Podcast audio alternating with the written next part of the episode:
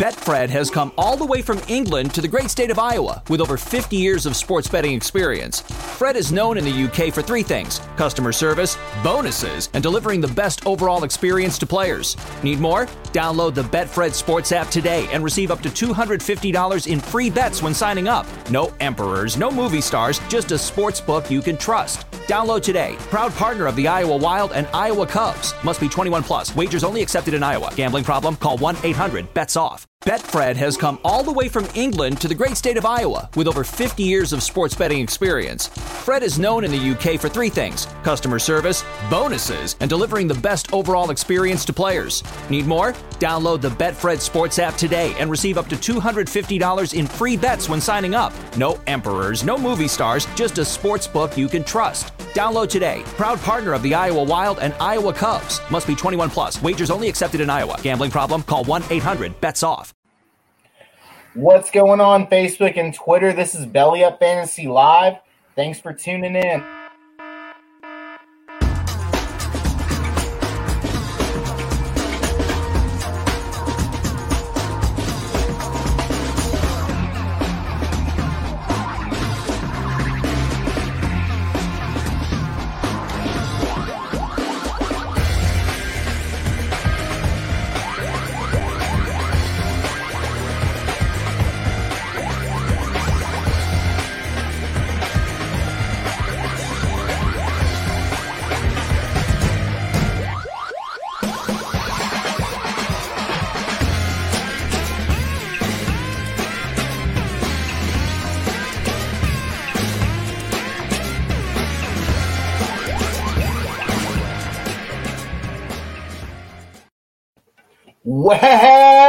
Welcome in, everybody. Thanks for tuning in on this Wednesday, uh, almost to Halloween, the 28th. We're going into week eight.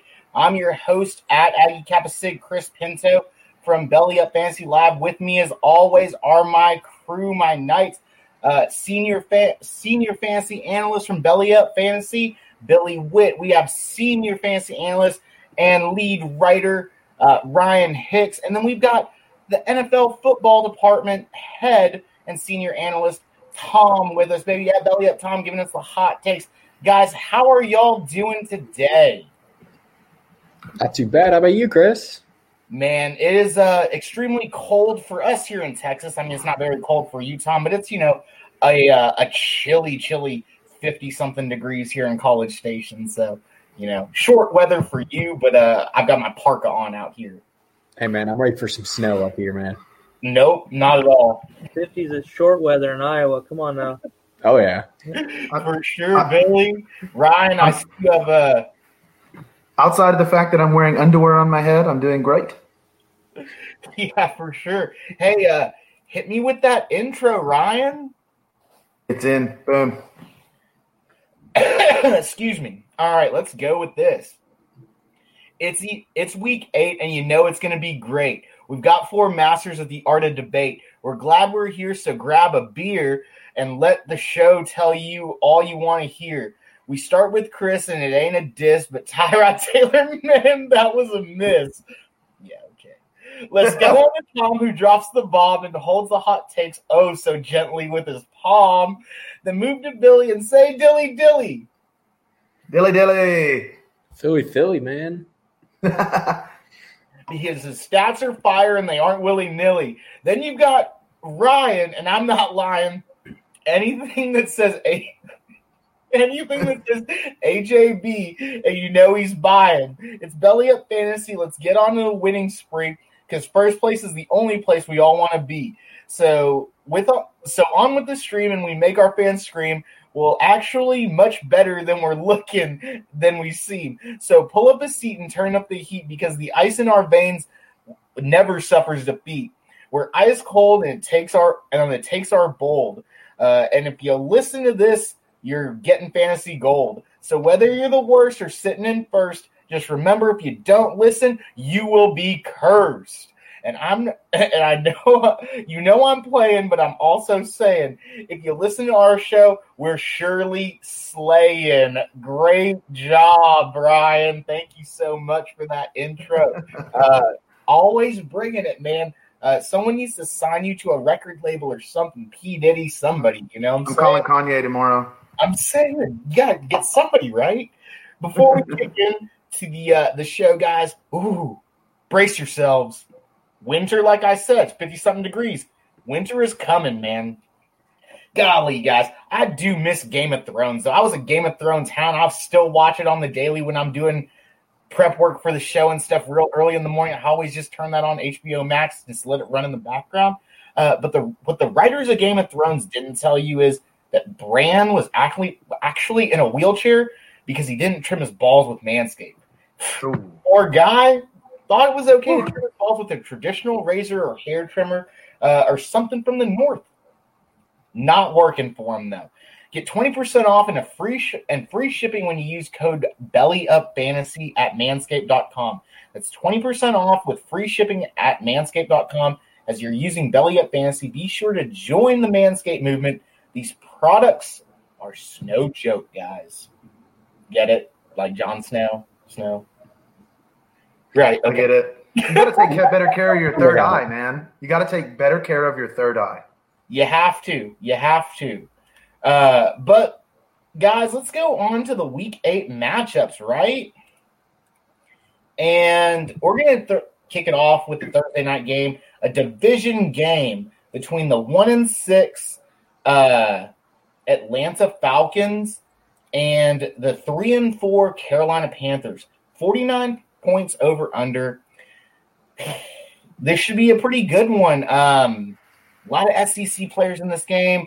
So you know the points are going to be high. Carolina's giving up 24 points per game. Atlanta's giving up a whopping 29.6. 19 touchdowns and 25 touchdowns all the way around, over 350 yards for both the teams, with Atlanta getting close to 440 per game. You got Matty Ice and you got Tom's boy Teddy Bridgewater out there slinging it. Todd Gurley, wow, what happened to him? I mean, the dude that ended fantasy managers a, a season ago by stopping at the one yard line helps fantasy managers this year and loses the game for his team, like Tom predicted last week. Um, but you know, there was something about this, and then uh, NFL reference, uh, pro reference tweeted this out the other day, and I was like, wow, something had to happen here. But if you think about it, right, Todd Gurley scored two touchdowns in that game. That's that game disaster being the last one. So his second one, that was his 77th touchdown in his 80 games in his 80 game career. Only two other running backs have more touchdowns in 80 games. Ryan, our guy, Emmitt Smith, and LT, baby. Come on with it. So I think Todd Gurley might have done that on purpose. Not saying he did, but there's a little bit of gray area right there, right? Julio and Calvin in this man. Julio showed up last week, like I or he showed up and he did extremely well. Um, not the week that he had two weeks prior, but wide receiver 25 on the year. Calvin, wide receiver 30 or wide receiver three, both Alabama guys, just awesome. Um, Billy, I see you want to talk a little bit more about Gurley, so come on with it.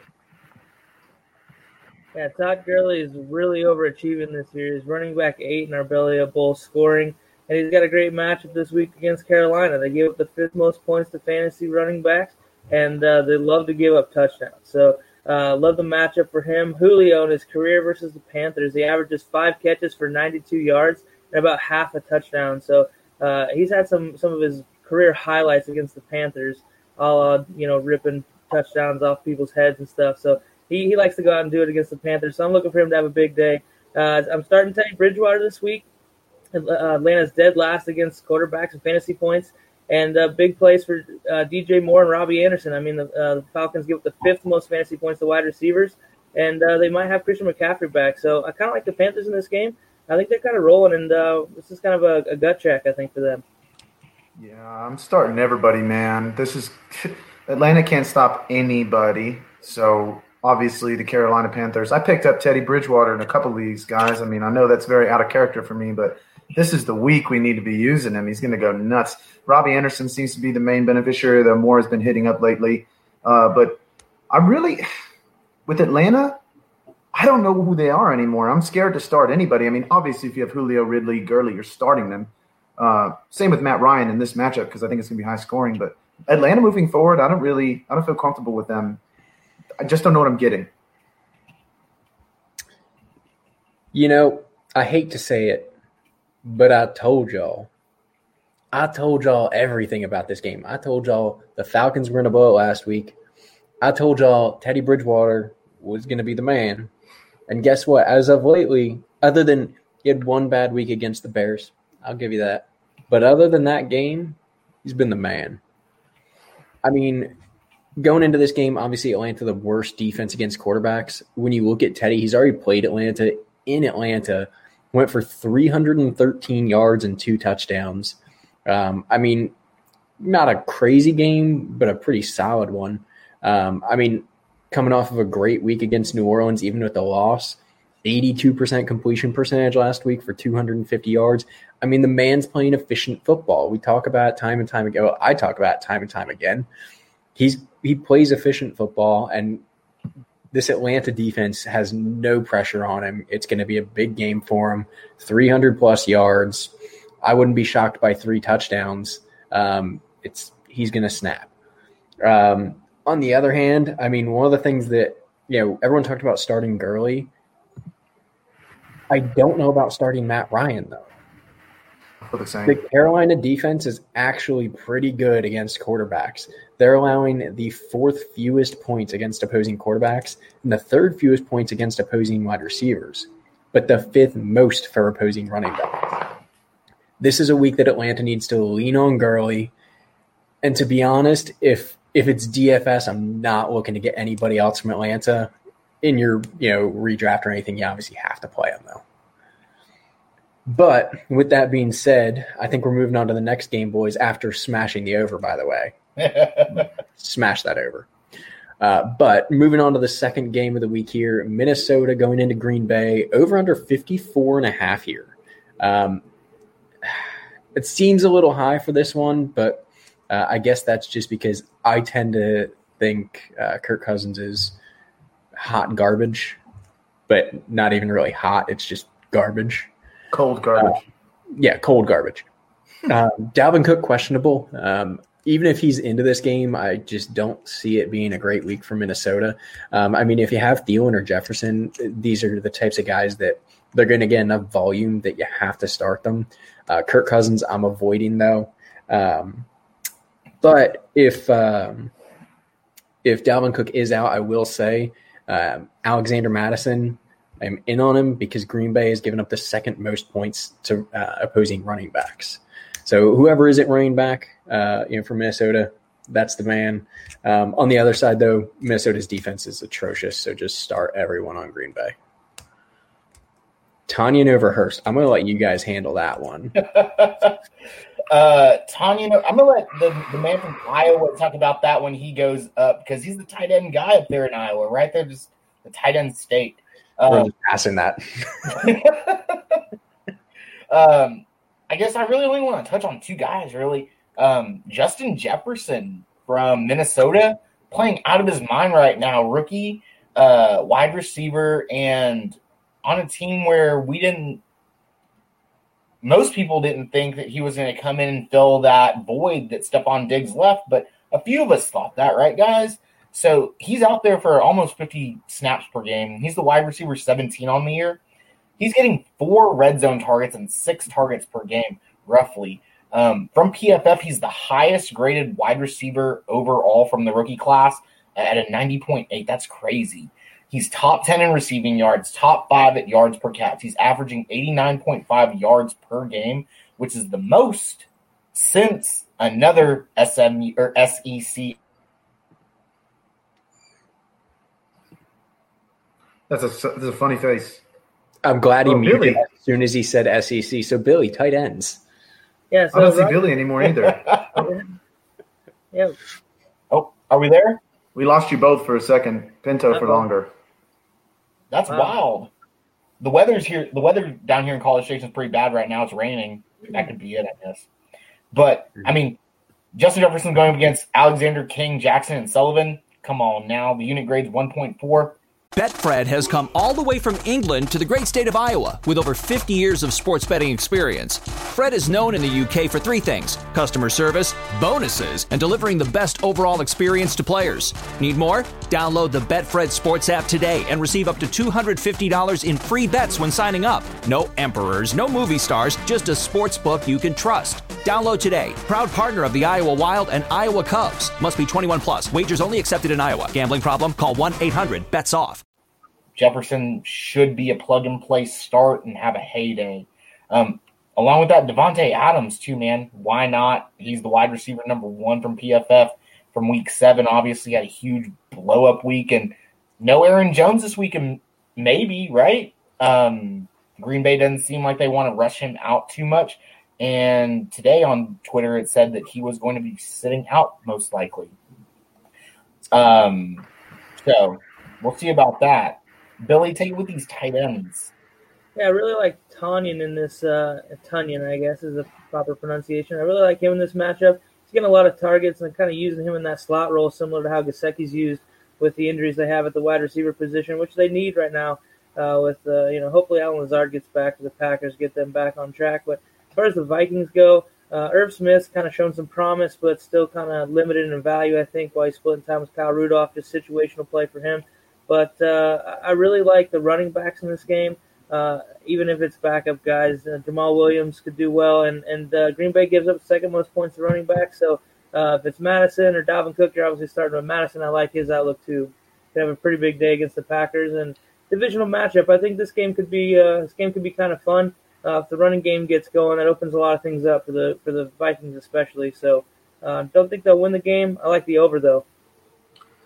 I actually think I like the over two, and I wish I knew if Jones was playing because he'd be my go-to here. If he doesn't, Williams becomes a go-to because I think the Packers get out early, and then they're going to try to pound the ball a little bit more. Uh, if Lazard plays, I'm playing him, and I instantly move down MVS and Tonyan to a degree because uh, I do think Adams and Lazard are the two best targets they have. And I think Tonyan's really exploded with the absence of Lazard, and he could be back this week. So it's more the Packers' injuries that I'm uh, really interested in than anything else. Obviously, Jefferson, Thielen, those are must plays. Whichever running back should be a good play. I don't think I'm going to do Cousins, and I'm really looking at uh, Rodgers this week for my DFS play because we have a Minnesota game on record right now, and Rodgers tore them up. So I'm leaning Rodgers in DFS with minimal studying so far. Uh, which brings us to another game with my favorite player, Tennessee at Cincinnati. It's a 54.5 over under. To be honest, I don't like that over under. I'm afraid it's going to be a blowout, but I also love Joe Burrow. So I think I will go over. But other other than I'm, I'm not going to bet on this game this week. That's for sure. My notes: AJB, AJB, AJB. Telling you right now, with whatever's going on with Michael Thomas, this is a wide receiver one moving forward. I want 100% exposure to him. Uh, it's it, to me. I'm also going to talk about Jonnu Smith. I think I'm going to start fading him or moving him. I actually keep him in my uh, fantasy market report. Move Jonnu if you can, unless you're in a tight end premium, because he's still a great tight end. But AJB is going to be the guy there. Uh, when it comes to Cincinnati, we've got Tee Higgins. Man, how can you not play that guy? They're going to have to throw because Tennessee is going to be beating them. AJ Green looked like the old AJ Green for flashes there, but apparently he wants out. So I'm not so sure I like that. Give me Burrow, avoiding the running backs. Give me Higgins, and obviously Boyd again is a must play if you have him. But uh, I like Joe Burrow moving forward because this guy is going to, they're not very good. He's going to have to throw. He can run. You're looking at a QB1 level performance moving forward from Burrow. I just don't think he's going to be, uh, you're not going to be able to sit him. He's, he's, I, we did that draft today with the halfway league. I got Burrow and I feel really good about it. Tom, what do you think about this game? You know, I think Burrow is doing very well. He's going to be successful. He's not rookie of the year. Justin Herbert all day, every day. Pinto, you can't even say anything. You were on that Tyrod train all season. Look, if y'all, I so like apologize yesterday. publicly about this, Tom. Okay, I've been chastised for it, and I even said if anybody has a Justin Herbert bandwagon form, I'll get it notarized. I'll sign it today.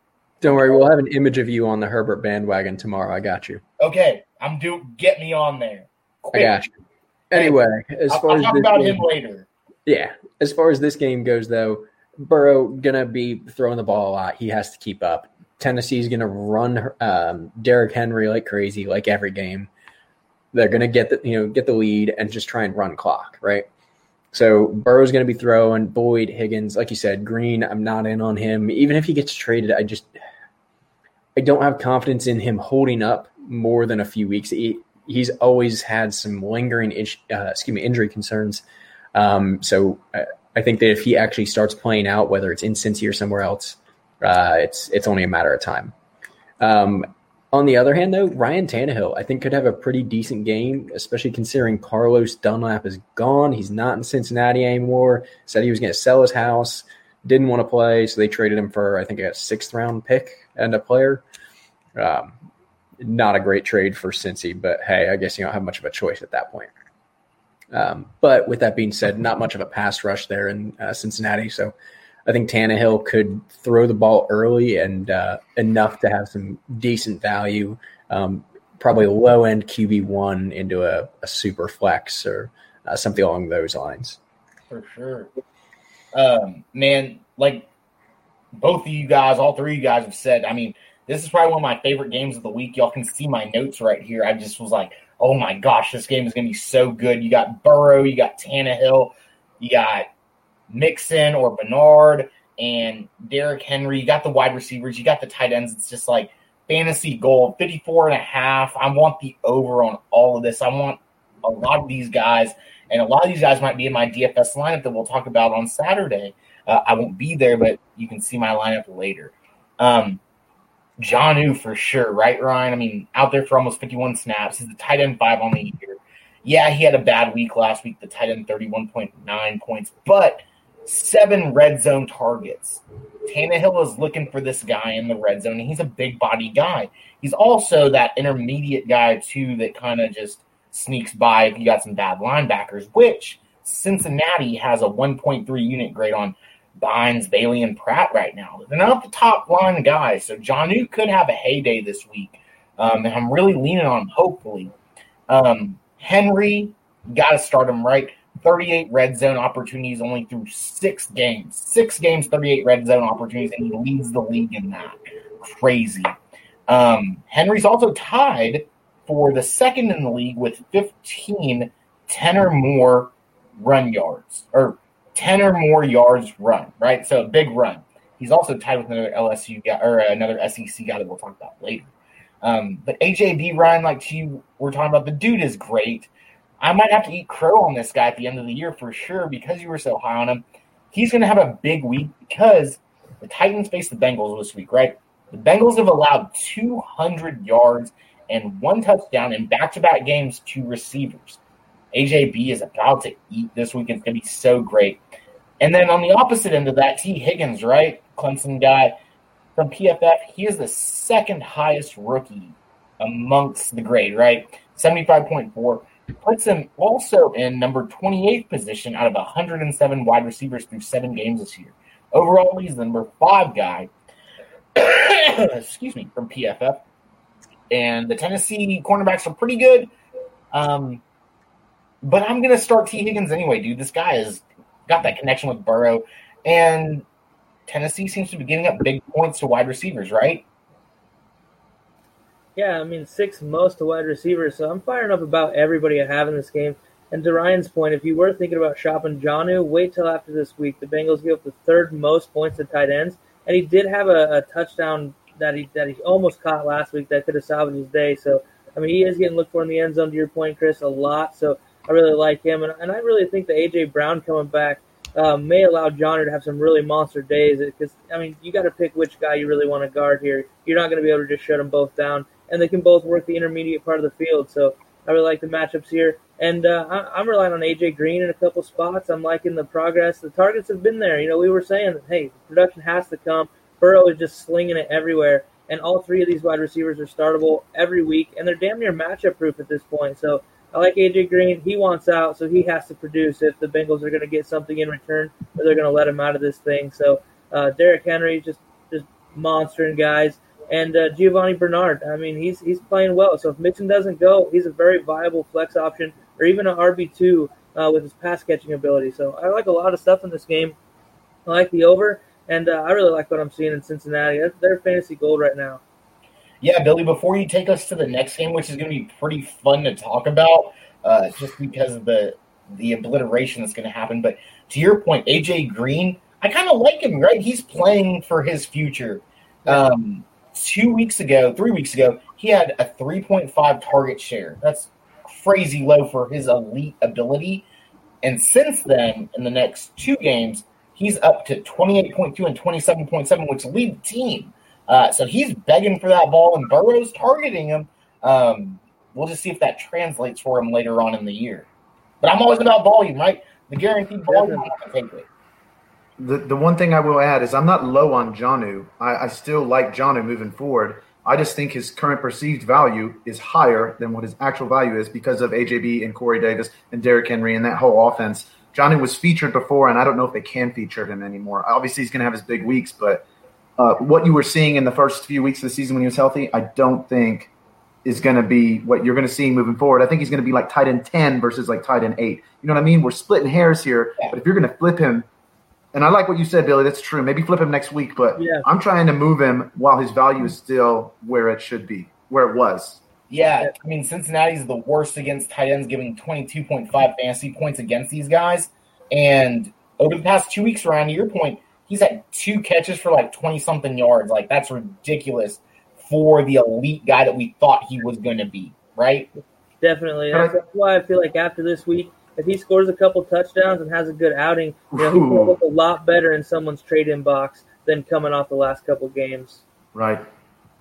Well, next game, guys. these people in my comment section, in our comment section, or in some of the leagues I'm in. I, go, I own Jonnu in all of them, so stop it. All right, probably uh, the most colossal beatdown we're going to witness all season. The New York Jets Oh. visiting the Super Bowl champ and current Super Bowl favorite Kansas City Chiefs over under 48. And I'm going to take the over because I think the Chiefs might score that themselves. Uh, so the Chiefs are the number two scoring offense coming into this one, 31.1 points per game, second to only the Tampa Bay Buccaneers against the Jets, which is the ninth worst scoring defense in the NFL, giving up 29 points per game. So you're giving the Chiefs 29 points by default, uh, we're going to round out 50 probably a little quicker than we think here. So no Jets for me outside of James James Crowder at all. Period. Any week, and the Chiefs aren't very good uh, about allowing wide receivers to have very much production. And I'm not even sure Jamison's healthy and going to play this week. So uh, the Jets' outlook is is very very bleak right now. Um, poor matchup versus Kansas City, like I said.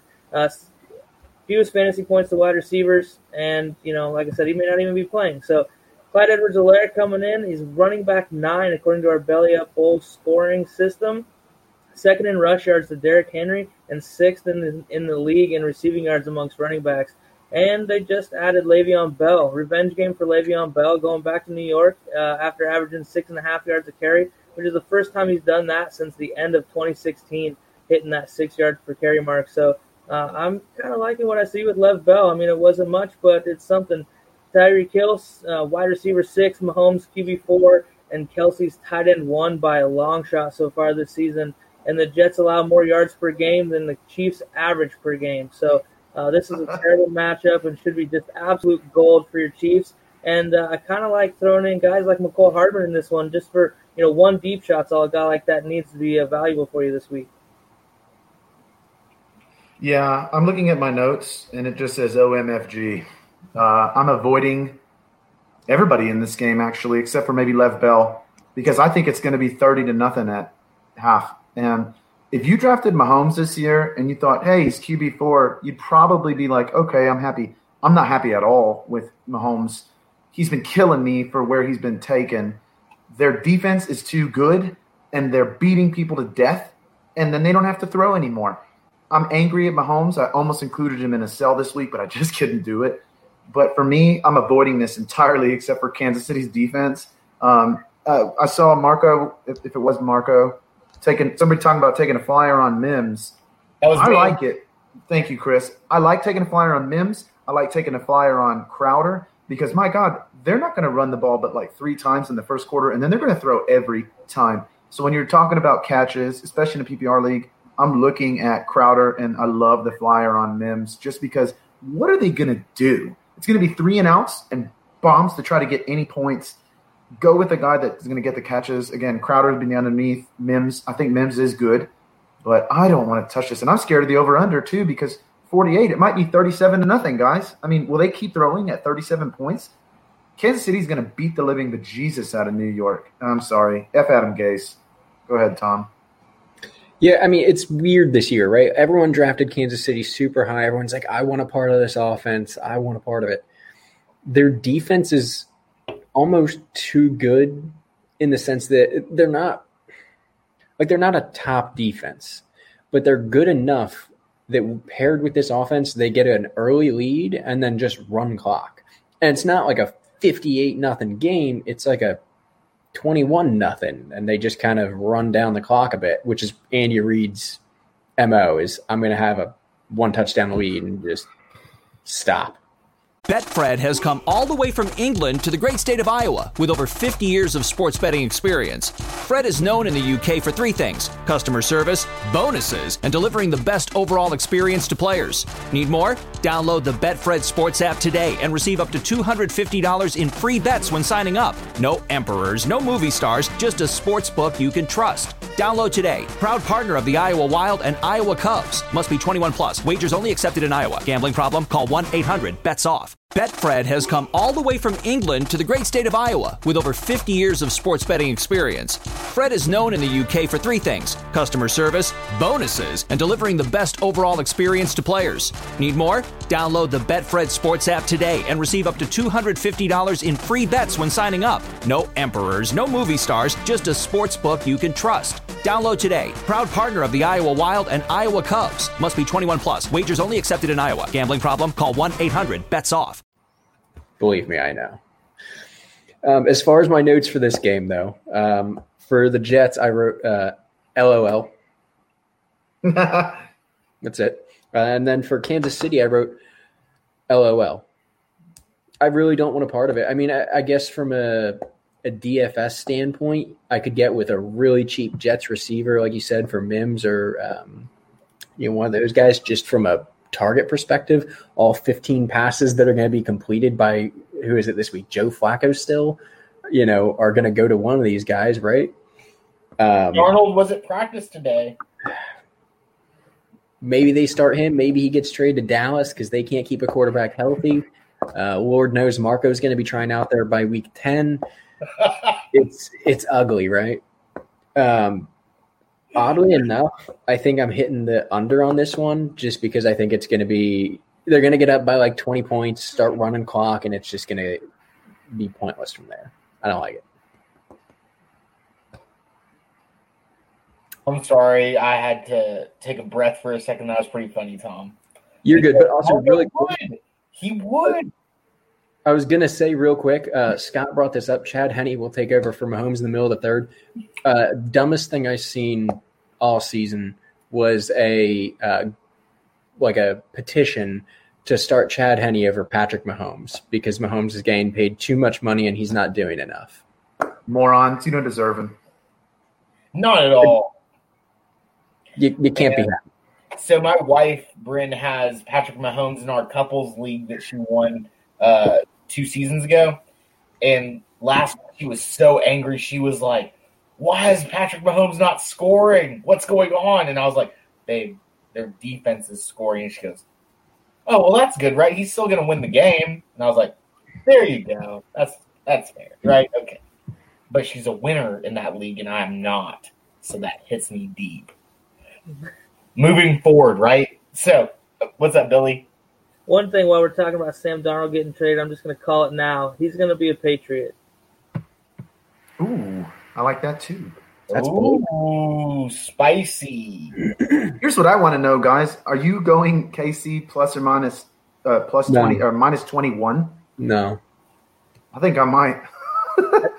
well, you can't bet the Jets because you cannot watch this game and hope for the Jets to hold on to, you know, staying within three touchdowns because if this Chiefs offense get, gets going, three touchdowns is about four minutes of play against the Jets. So, I mean, this could get out of hand so fast. if you're going to bet it, you have to go Chiefs, even though history probably tells you to take the points. But there's just no way you can let the Jets handle your money. No way. No, yeah. When you texted us that, Billy, I was like, "You're hundred percent right." I was like, "How could I ever think that that's okay?" Like, no, I'm not going to do it ever, ever. Yeah. Not not fun. Not a fun day. Not at all. Uh, but for the flyer, like I was talking about, guys, on Denzel Mims, I mean, come on, always give the juice to the Texas guys, right? Go Baylor Bears down in Waco. But last week, Mims was targeted twice in the red zone and had seven targets that entire game. He had 8.2 points. So maybe building that relationship with the quarterback position. We'll see what happens with him. The uh, KC defense is pretty good, right? The uh, you got Ward, Fenton, Breeland, and Hamilton. Go Hamilton, uh, tenth. So they're pretty good, right? But revenge game for Lev Bell. I've been talking about it for a while with you guys. Talked about it last week. Okay, here it is, right? The, this is the game. Patrick Mahomes is going to go off in the first half and score like 30 points. And Andy Reid's going to say, you know what, Lev Bell? Let's go. Get get this. Just go get this.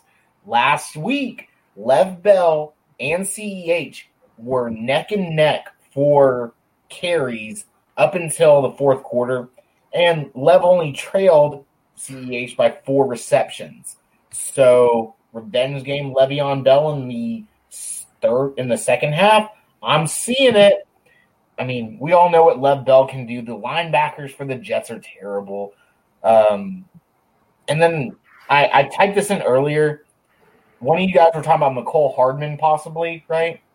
Billy? Mecole Hardman from PFF is number two when targeted at 150%. Like, it's ridiculous. If Mahomes targets Mecole Hardman, it's going in for a touchdown. It's ridiculous. So I just don't know why he doesn't target him more often. He's fast. He's like He's just, he, I think Tyreek Hill last year said that Mecole was faster than him in a foot race. So let's get this kid some targets, right? The kid can just yeah. thrive out there. It's just ridiculous. Like, just target him, he can thrive. Speaking about thriving, though, guys, let's talk about one of our sponsors, Thrive Fantasy. Come hashtag prop up on Thrive Fantasy this season. Thrive Fantasy is a daily fantasy sports app for player props. Use promo code BELLYUP when you sign up today and you will receive an instant $20 bonus on your first deposit of 20 bucks or more. So download the Thrive Fantasy app today, guys. Um, before we move on to the next game, did anyone want to add anything to that? Moving on, then we'll go to the Indianapolis Colts versus the Detroit Lions, who hold a special place in our heart, not because of the Ford family, but because our inner Mike Brown and a bunch of those guys love the Detroit Lions. The four and two Colts versus the three and three Lions. The over under is 50 and a half points. I want to say I want to take the over. Matt Stafford has been very disappointing to me where I thought I was going to get what I thought I was going to get out of him. And Philip Rivers is just Philip Rivers. So I really don't want too much of either of these guys at the moment. Yeah, uh, well, I put Dallas up there. That's bad. That's probably Dallas's numbers, not Detroit's numbers, but it could be. Let's move on from that. I'll just go and talk about my guys, right? Jonathan Taylor touchdown, JTT, and DeAndre Swift, two awesome running backs that are rookies that are finally getting into the groove of things. It's week eight. This is where stuff is going to start clicking for these guys, where they're just going with the offense and they look like where they were drafted at, right? JTT, running back 19, Swift, running back 23. Evaded tackles are awesome. PFF rankings are right next to each other with JTT being at four and Swift being at five. Um, both these guys are just electric to watch, and Swift has been really coming on lately. But I think JTT has a really good game this week. Really, receivers on the Colts side have been pretty disappointing lately. We thought a bunch of these guys were going to be really good, but Kenny Golladay on the other side for Detroit, he's going to get paid somewhere. Kenny Golladay is the guy we thought he is at only playing the limited amount of games that he has and only running 127 or yeah 120 routes. He's still the wide receiver four from PFF. Crazy, right? Billy, I see that you have something about JTT and DeAndre. So I'm gonna let you take this. Yeah, I'm really liking these running backs, especially Swift, kind of just getting going. They're both kind of on the fringe of that back end RB two right now, as it is. Even though we might be a little underwhelmed uh, where we took these guys and what our expectations are. Uh, Jonathan Taylor touchdowns, RB twenty one, Swift at twenty four. So, and I and I like both of these guys moving forward to be a lot better. And if you had a trade target for running back, Jonathan Taylor would be a great one to get. His uh, schedule down the stretch is incredible. I mean, some great matchups leading right into the playoffs and in the playoffs and of course uh, Week 16, the big one. So actually, uh, Detroit allows the fourth most points to running backs. So I really like Taylor, and I'm hoping he gets in the end zone. They've allowed nine rushing touchdowns already this year, and Philip Rivers is completing a career high 69.7% of his passes. But who's the wide receiver that's going to help? I mean, T.Y. Hilton still leading the team uh, receiving yards, but he's missing in action. Michael Pittman uh, kind of back at practice, not sure he's going to be around. And Detroit gives up the 10th most fantasy points to wide receivers. So I'm not sure how the Colts are going to exploit that weakness necessarily. And the Colts defense is stingy. They're top four in run, pass, and overall yardage and points allowed. Uh, I like the Colts and the under at, at 50 and a half in this one. Yeah, I I just said yeesh on this. Um, for fantasy purposes, Swift obviously I wrote about him last week. It looked like the real deal, but AD's still there. That old man just won't go away. Uh, they're hurting each other. Uh, obviously, like you talked enough about Golladay, I don't need to add anything. You talked enough about JTT. What wide receiver in Indy is going to do anything? Where's Michael Pittman? Zach Pascal? Like Zach Pascal for real? And there was tight ends, but which one? Burton, Mo Alie-Cox. Remember Jack Doyle preseason? We all thought that guy was going to be a beast. Indy offense is so inconsistent outside of JTT. Kevin was talking about should I start Rivers? uh, this week with Watson on bye. I think this is a good matchup for him. They're going to have to score. So Rivers is a relatively safe play for me. Also a sneaky DFS play because what's his exposure going to look like? It's going to be low. This could be a big game for Rivers, especially if he starts throwing to some. I like Rivers Hines stack maybe. Uh, obviously JTT if they get ahead. It really is weird with Wilkins and Hines whether they're ahead or not. Which one of the guys gets more snaps? When they're ahead, Wilkins goes on. When they're behind, Hines gets all those snaps. So I am interested to see how quickly Indy, Indy gets going if they can shut down the Detroit offense early. Tom, what do you think? Yeah, I mean, I'll be honest. Indy's defense is good. I've said it a few times on this show before. I'm fading Detroit where I can. I mean, if you have Stafford and he's your starter, eh, you probably should have done better to get you a better starter. But uh, I mean, you can play him. You know, DeAndre Swift having a good year right now, but it's not going to be an easy game for either of them. Um, but on the other hand, like you said, JTT, I think he's going to go off. Uh, Jonathan Taylor touchdown. Oddly enough, only has one hundred yard rushing game this year. That Nyheim Hines split is just killing him. But with that being said, I think it's time to get a little a little hot here.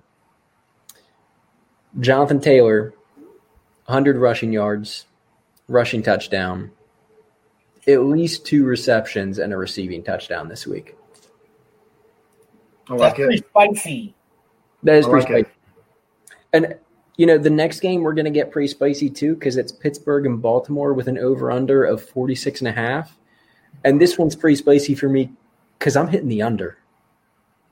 Right? And before we get into that game, we got to get really spicy and talk about Hoff sauce. Right? One of our new sponsors here, handcrafted from farm fresh jalapenos and habaneros. Hoff's original Hoff sauce has gone on to win numerous awards and gain international recognition.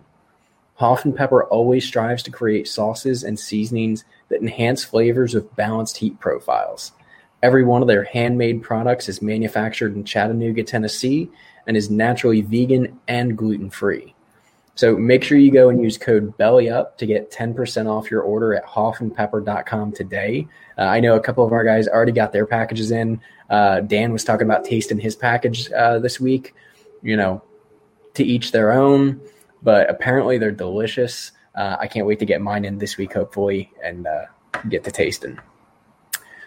But with that being said, back to that Pittsburgh Baltimore game that I'm hitting the under.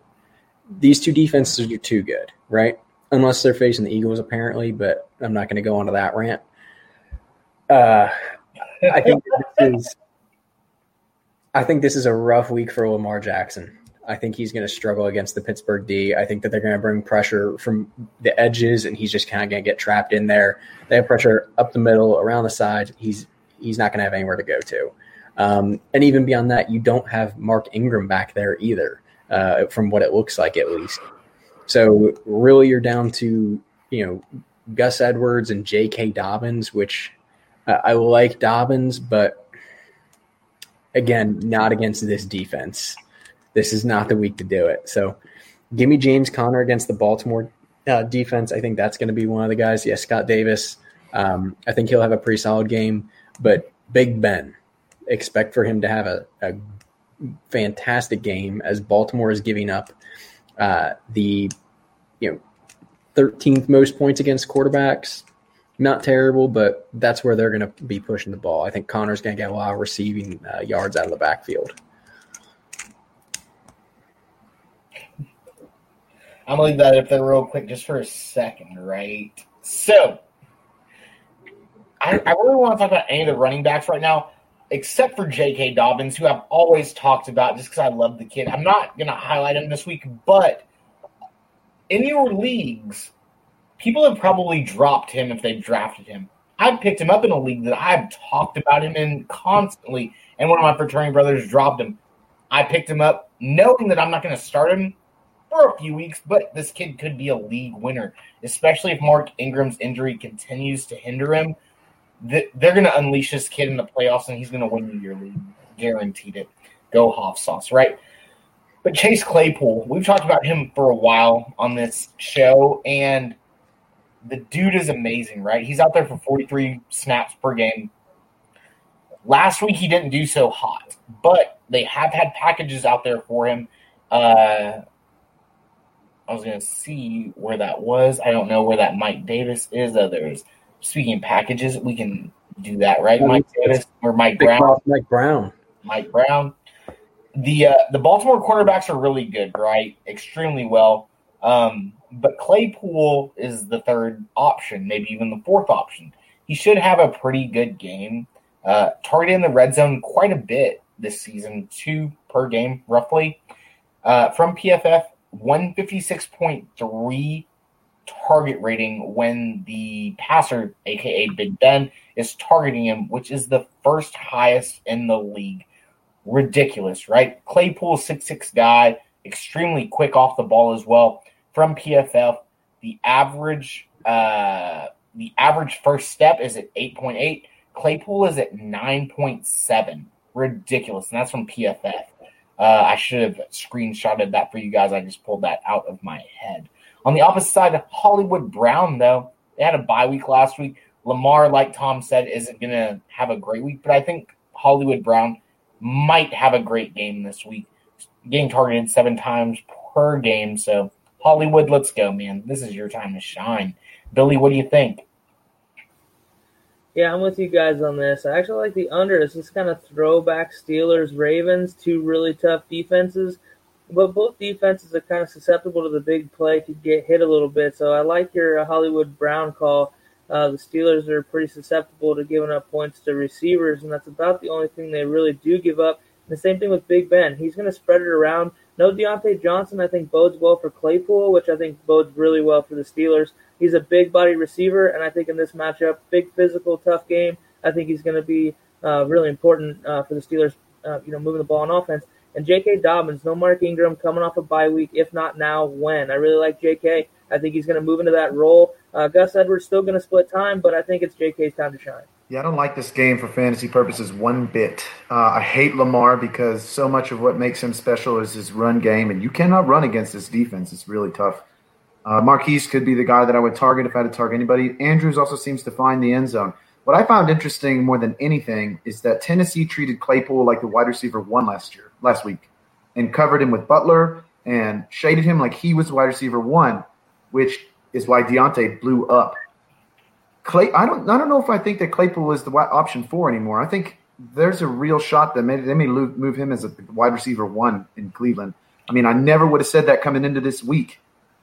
But last week when I saw them focusing on stopping Claypool in Tennessee, I was like, man, well, I'm not the only one who sees it. The defenses are seeing it too, and they're trying to stop the biggest threat. And in, on a lot of places in the field. That's Claypool with his size, his speed combination. I don't like anything this week in this game. No running backs, maybe Ben, uh, and again Andrews is a flyer, but just I'm going to go the under as well. And again, I for me when you're talking about Juju, Diontae, and Claypool, my order is Claypool, and then switch the two as the other two because unless they're going to be focusing on stopping Claypool, which seems silly considering what Diontae did to them, uh, Claypool's going to eat him up. I mean, Real quick, Ryan. Oh, go ahead, Tom. I was just gonna say Lamar Jackson going into the year. I know you guys all talk, you know heard me talking about this ain't it. He ain't it. QB sixteen, averaging I think fifty seven rushing yards a game and like one hundred and eighty nine passing yards a game. God, what did you have him QB Yeah. fifteen? You had him fifteenth right ranked coming in. Yeah, jeez. And he's was on it. It was ridiculous. We were all like, I, I It was a hot take, and guess what? Crazy right now, man. I had him at eight, and I was nervous. Some sauce Yeah. on that, Tom. Tom, get this man a spawn. Get, hot sauce. Send him everything y'all got because his takes are spicy. Uh, Call him the Tom Bomb. I'm just Tom, the real Tom Bomb, right? Ryan, to add to your point on Claypool, though, uh, before you kick us off on the next game, this crazy stat, right? He is one of two players in the NFL not, that is not a running back or a quarterback that has two rushing touchdowns on the year. One of two. Claypool is one of them. The dude is crazy. He's a he's a, a hawk for the end zone. But take us off to this next game. I don't know how I got so lucky to talk about my two favorite players for my games. Because first I got AGB, and now I got the Rams versus Miami with a 46 point spread, which I find really interesting as well because Miami's defense has been better than I expected. But I'm going to talk about Mike Gesicki, baby. The, the thing about Gesicki that's weird is that when people say this team's good against a tight end, I'm like, well, Gesicki's not a tight end. Or like this team's good against the slot, I'm like, Gesicki's not a slot. He's both of those things. So I tend not to read too much into this team's good at stopping the tight end or this team's good at stopping the slot. Can you stop a six six four five tight end that plays slot? Can anybody? I don't think the Rams can. Unless they put Jalen Ramsey on him the whole game, which good luck. DeVante Parker's going to eat your lunch if he's healthy. Uh, another guy, Josh Reynolds, man. What that was Giga Mags. That was awesome last week. If you try to take away Woods and Kupp, they're going to punish you with Reynolds. But more than anything in this game, I'm excited to see Tua. I want to see what this offense looks like with him. I already missed the beard. I missed Fitzpatrick, but I want to see what Tua's going to do. I don't think this is going to be a super high scoring game, though. Tom, what do you think? Yeah, I mean, I also don't think it's going to be a huge scoring game. There's kind of two reasons for that. Number one, Miami's defense is okay, but they're not great against running backs. They give up the uh, eighth most points against running backs. I don't really know who's the guy to take in LA if you want to start somebody. Everyone seems relatively healthy right now, but it's do I want Cam Akers? Do I want Henderson? I, I don't trust any of them to be the guy for a game, even against a pretty bad running defense. On the other side, though, Los Angeles' defense is bad, other than uh, you know your boy. Um, yeah, Ramsey is obviously a lockdown corner, but beyond that, I just can't can't get with that defense. But I don't trust Tua yet. I can't start Tua even against a bad defense. Wentz hasn't been the blue tent in too long. I mean, hey, he's about the only person on that team that hasn't been the blue tent this year. But Him and Kelsey. yeah, him and Kelsey, but he's so injury prone. but uh no, I mean, I, I just don't trust Tua yet. I don't. Not that I think he's gonna have a bad game. I can't trust him to start him this week, other than maybe a super flex and you're taking a flyer on it. That's about the best option I have. It's kind of that boomer bust. Is he gonna have a great game? Maybe, but your first start, Chris. So I want to answer this real quick. Um, you know, I'm I'm all on board with Gesicki because of my boy Ryan. The I'm all about volume. I'm all about the number. I would rather take the guaranteed volume versus the big play. Travis, I know you don't trust Tua to target Gesicki because we haven't seen it, but Gesicki came out today and said, "Boys, y'all didn't know this, but I took every practice team rep at tight end I've been catching a lot of balls from Tua in the offseason and what they had, which hasn't been a lot compared to last, you know, any regular football season. It's a little bit. And who even knows if that's just a little talking with your chest, right? Betfred has come all the way from England to the great state of Iowa with over 50 years of sports betting experience. Fred is known in the UK for three things customer service, bonuses, and delivering the best overall experience to players. Need more? Download the Betfred Sports app today and receive up to $250 in free bets when signing up. No emperors, no movie stars, just a sports book you can trust. Download today. Proud partner of the Iowa Wild and Iowa Cubs. Must be 21 plus. Wagers only accepted in Iowa. Gambling problem? Call 1 800 BETS OFF. Betfred has come all the way from England to the great state of Iowa with over 50 years of sports betting experience. Fred is known in the UK for three things customer service, bonuses, and delivering the best overall experience to players. Need more? Download the Betfred Sports app today and receive up to $250 in free bets when signing up. No emperors, no movie stars, just a sports book you can trust. Download today. Proud partner of the Iowa Wild and Iowa Cubs. Must be 21 plus. Wagers only accepted in Iowa. Gambling problem? Call 1 800 BETS OFF.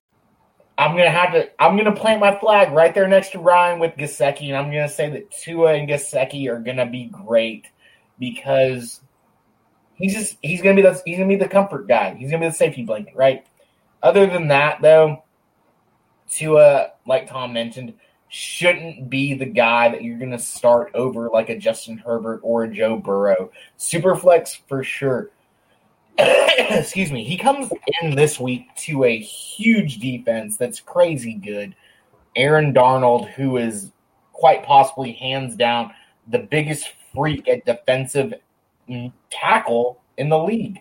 Um, no doubt about it. He's the biggest freak at defensive tackle in the league. Along with that secondary, along with those linebackers, along with the Sean McVay team, I don't see a big game for Tua this week. Gesicki probably has a good game. Maybe their running backs uh, that catches the ball out of the end zone, and maybe Tua, you know, puts up double digit points, but I don't really see it that much. On the upper other side, God, I got to go with Lil Cooper Kupp. He had a, you know, he wasn't the greatest last week, wide receiver 40, but he's the wide receiver 21 on the year. Give me Lil Cooper Kupp. He's going up against Howard and Jones. 3.8 on the unit grade, so they're really good. But if Jared Goff can somehow get this play action going, this offensive line gets the play action going, Goff is unstoppable and Cooper Kupp should eat. What do you think, Billy? Yeah, I'm with you guys. I really like Gesicki, and Tua actually makes me like Gesicki a little bit more. I mean, what better than a six foot five, huge, fast guy that's in your face, right in front of you all day to throw the ball to when Aaron Donald's in your face. So I really like Gesicki. I also like Myles Gaskin out of the backfield for Tua, and uh, I think I think those will be two safety blankets. I think in PPR formats, you're gold with those guys uh, the rest of the year. As far as the Rams go, there's not a whole lot too exciting there for me outside of the running backs. I mean, Cooper Kupp, and eh, he's kind of been a little bit modest for uh, our expectations, and, and, I'm not a Robert Woods guy. Uh, that's well documented. So uh, the running back matchup's pretty good, but is it Malcolm Brown? Is it Henderson? Is Akers going to get any carries? You know, I really like Akers coming in, but they've just kind of thrown him out to the dog to the, the doghouse. So not really sure that's going to go on. I like the under in this game, and to be honest, uh, this is probably going to be one of the more boring games of the afternoon with two good defenses. the Dolphins defense is number five in the NFL is kind of you know surprising. So they're playing really well. So that being said, if you need to pick me up, uh, Invader Coffee is our newest sponsor for the uh, for the coffee lover who wants good quality coffee with no BS and no filler. Invader Coffee is an ultra premium, veteran-owned coffee company that proud that's proudly delivering only the best coffee your hard-earned money can buy. They aim to only serve the highest quality, organic, air roasted coffee beans sourced from free trade farms all over the world. To keep things simple, the best coffee at an affordable price in order to provide you the value you deserve from your morning boost. 100% organic coffee beans from free trade farms, whole or ground, 100% air roasted coffee, 100% money back guarantee. Use our promo code BELLYUP to save 15% at their website. So check them out. Looks like pretty good. Waiting for my package to show up. I'll be drinking it live on air next week for you guys. So excited about that. Uh, Next game, we got New England at two and four, visiting the Buffalo Bills at five and two. Kind of a flip in the script on history here. So over under a 44. two good defenses. Kind of an interesting matchup, but the Bills actually they gave up quite a bit, so I guess that's not two good defenses. Pats are number four against the pass, 13 against the run. Against the run. Buffalo is 20 and 25, so they're near the bottom about everything, and they're bottom 10 in the league in rushing touchdowns and yards per carry allowed, and they're allowing 25.4 points per game. So, uh, kind of a good matchup for uh, Patriots running back Damien Harris. He's been getting most of the carries of the backfield. He's averaging 5.4 yards per carry this year, and I think if the Patriots are going to have a chance at much success, they have to find a consistent run game. It can't be Cam and the receivers aren't doing it. Throwing's not doing it. They have to have a running back. So I, I like him. And rest of the season, I really think it's kind of an interesting uh, stash and a guy you might be able to plug into some flex and get through some bye weeks and some of this COVID stuff. Uh, Edelman's still their wide receiver number one, but his best game is three catches for 35 yards. So really bleak outlook uh, as far as the Patriots passing game goes. As far as the Buffalo Bills, Josh Allen coming in as quarterback three. And the big surprise, we weren't sure how Diggs was going to fit in. He's been doing well. Wide receiver five in the belly up bowl scoring. And uh, he's top five in targets, receptions, and yards. The only other guys that are in that top five in those categories are D Hop and Amari Cooper. But he does only have three touchdowns and one red zone target since week three, which was a four yard touchdown. So, uh, you know, need to get him involved a little closer to the end zone, and, and he could have a really monster season here. Uh, Beasley's double digit fantasy points in four of his last five, so I'm eyeballing him all the time. And Josh Allen, the Buffalo Bills, I think they're going to take a stranglehold on the AFC East, kind of flipping the script on the pass. Payback time. Yeah, I just got to say, I love it when Travis watches the show because I find out so much stuff from him in the chat. Apparently, Gilmore's on the block and he put his house on the market. I, where have I been today? I guess I've been busy. That's crazy. Why would they do that?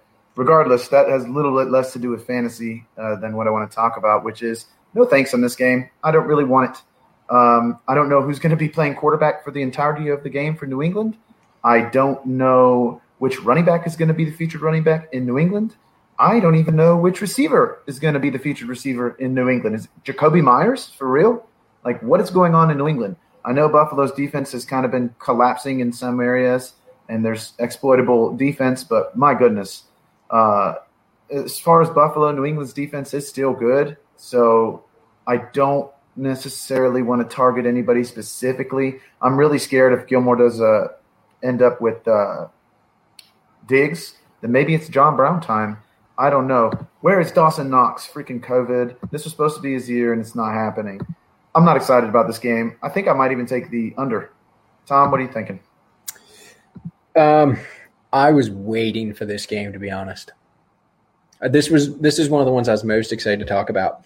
Um, number one, I don't know if you guys have played um, uh, Among Us yet.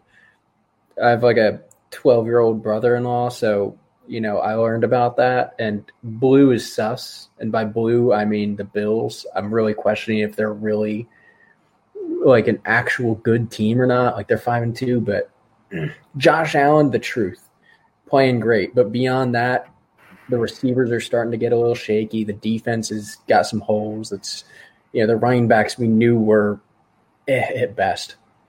But that's not why I was stoked to talk about this. Cam Newton sucks.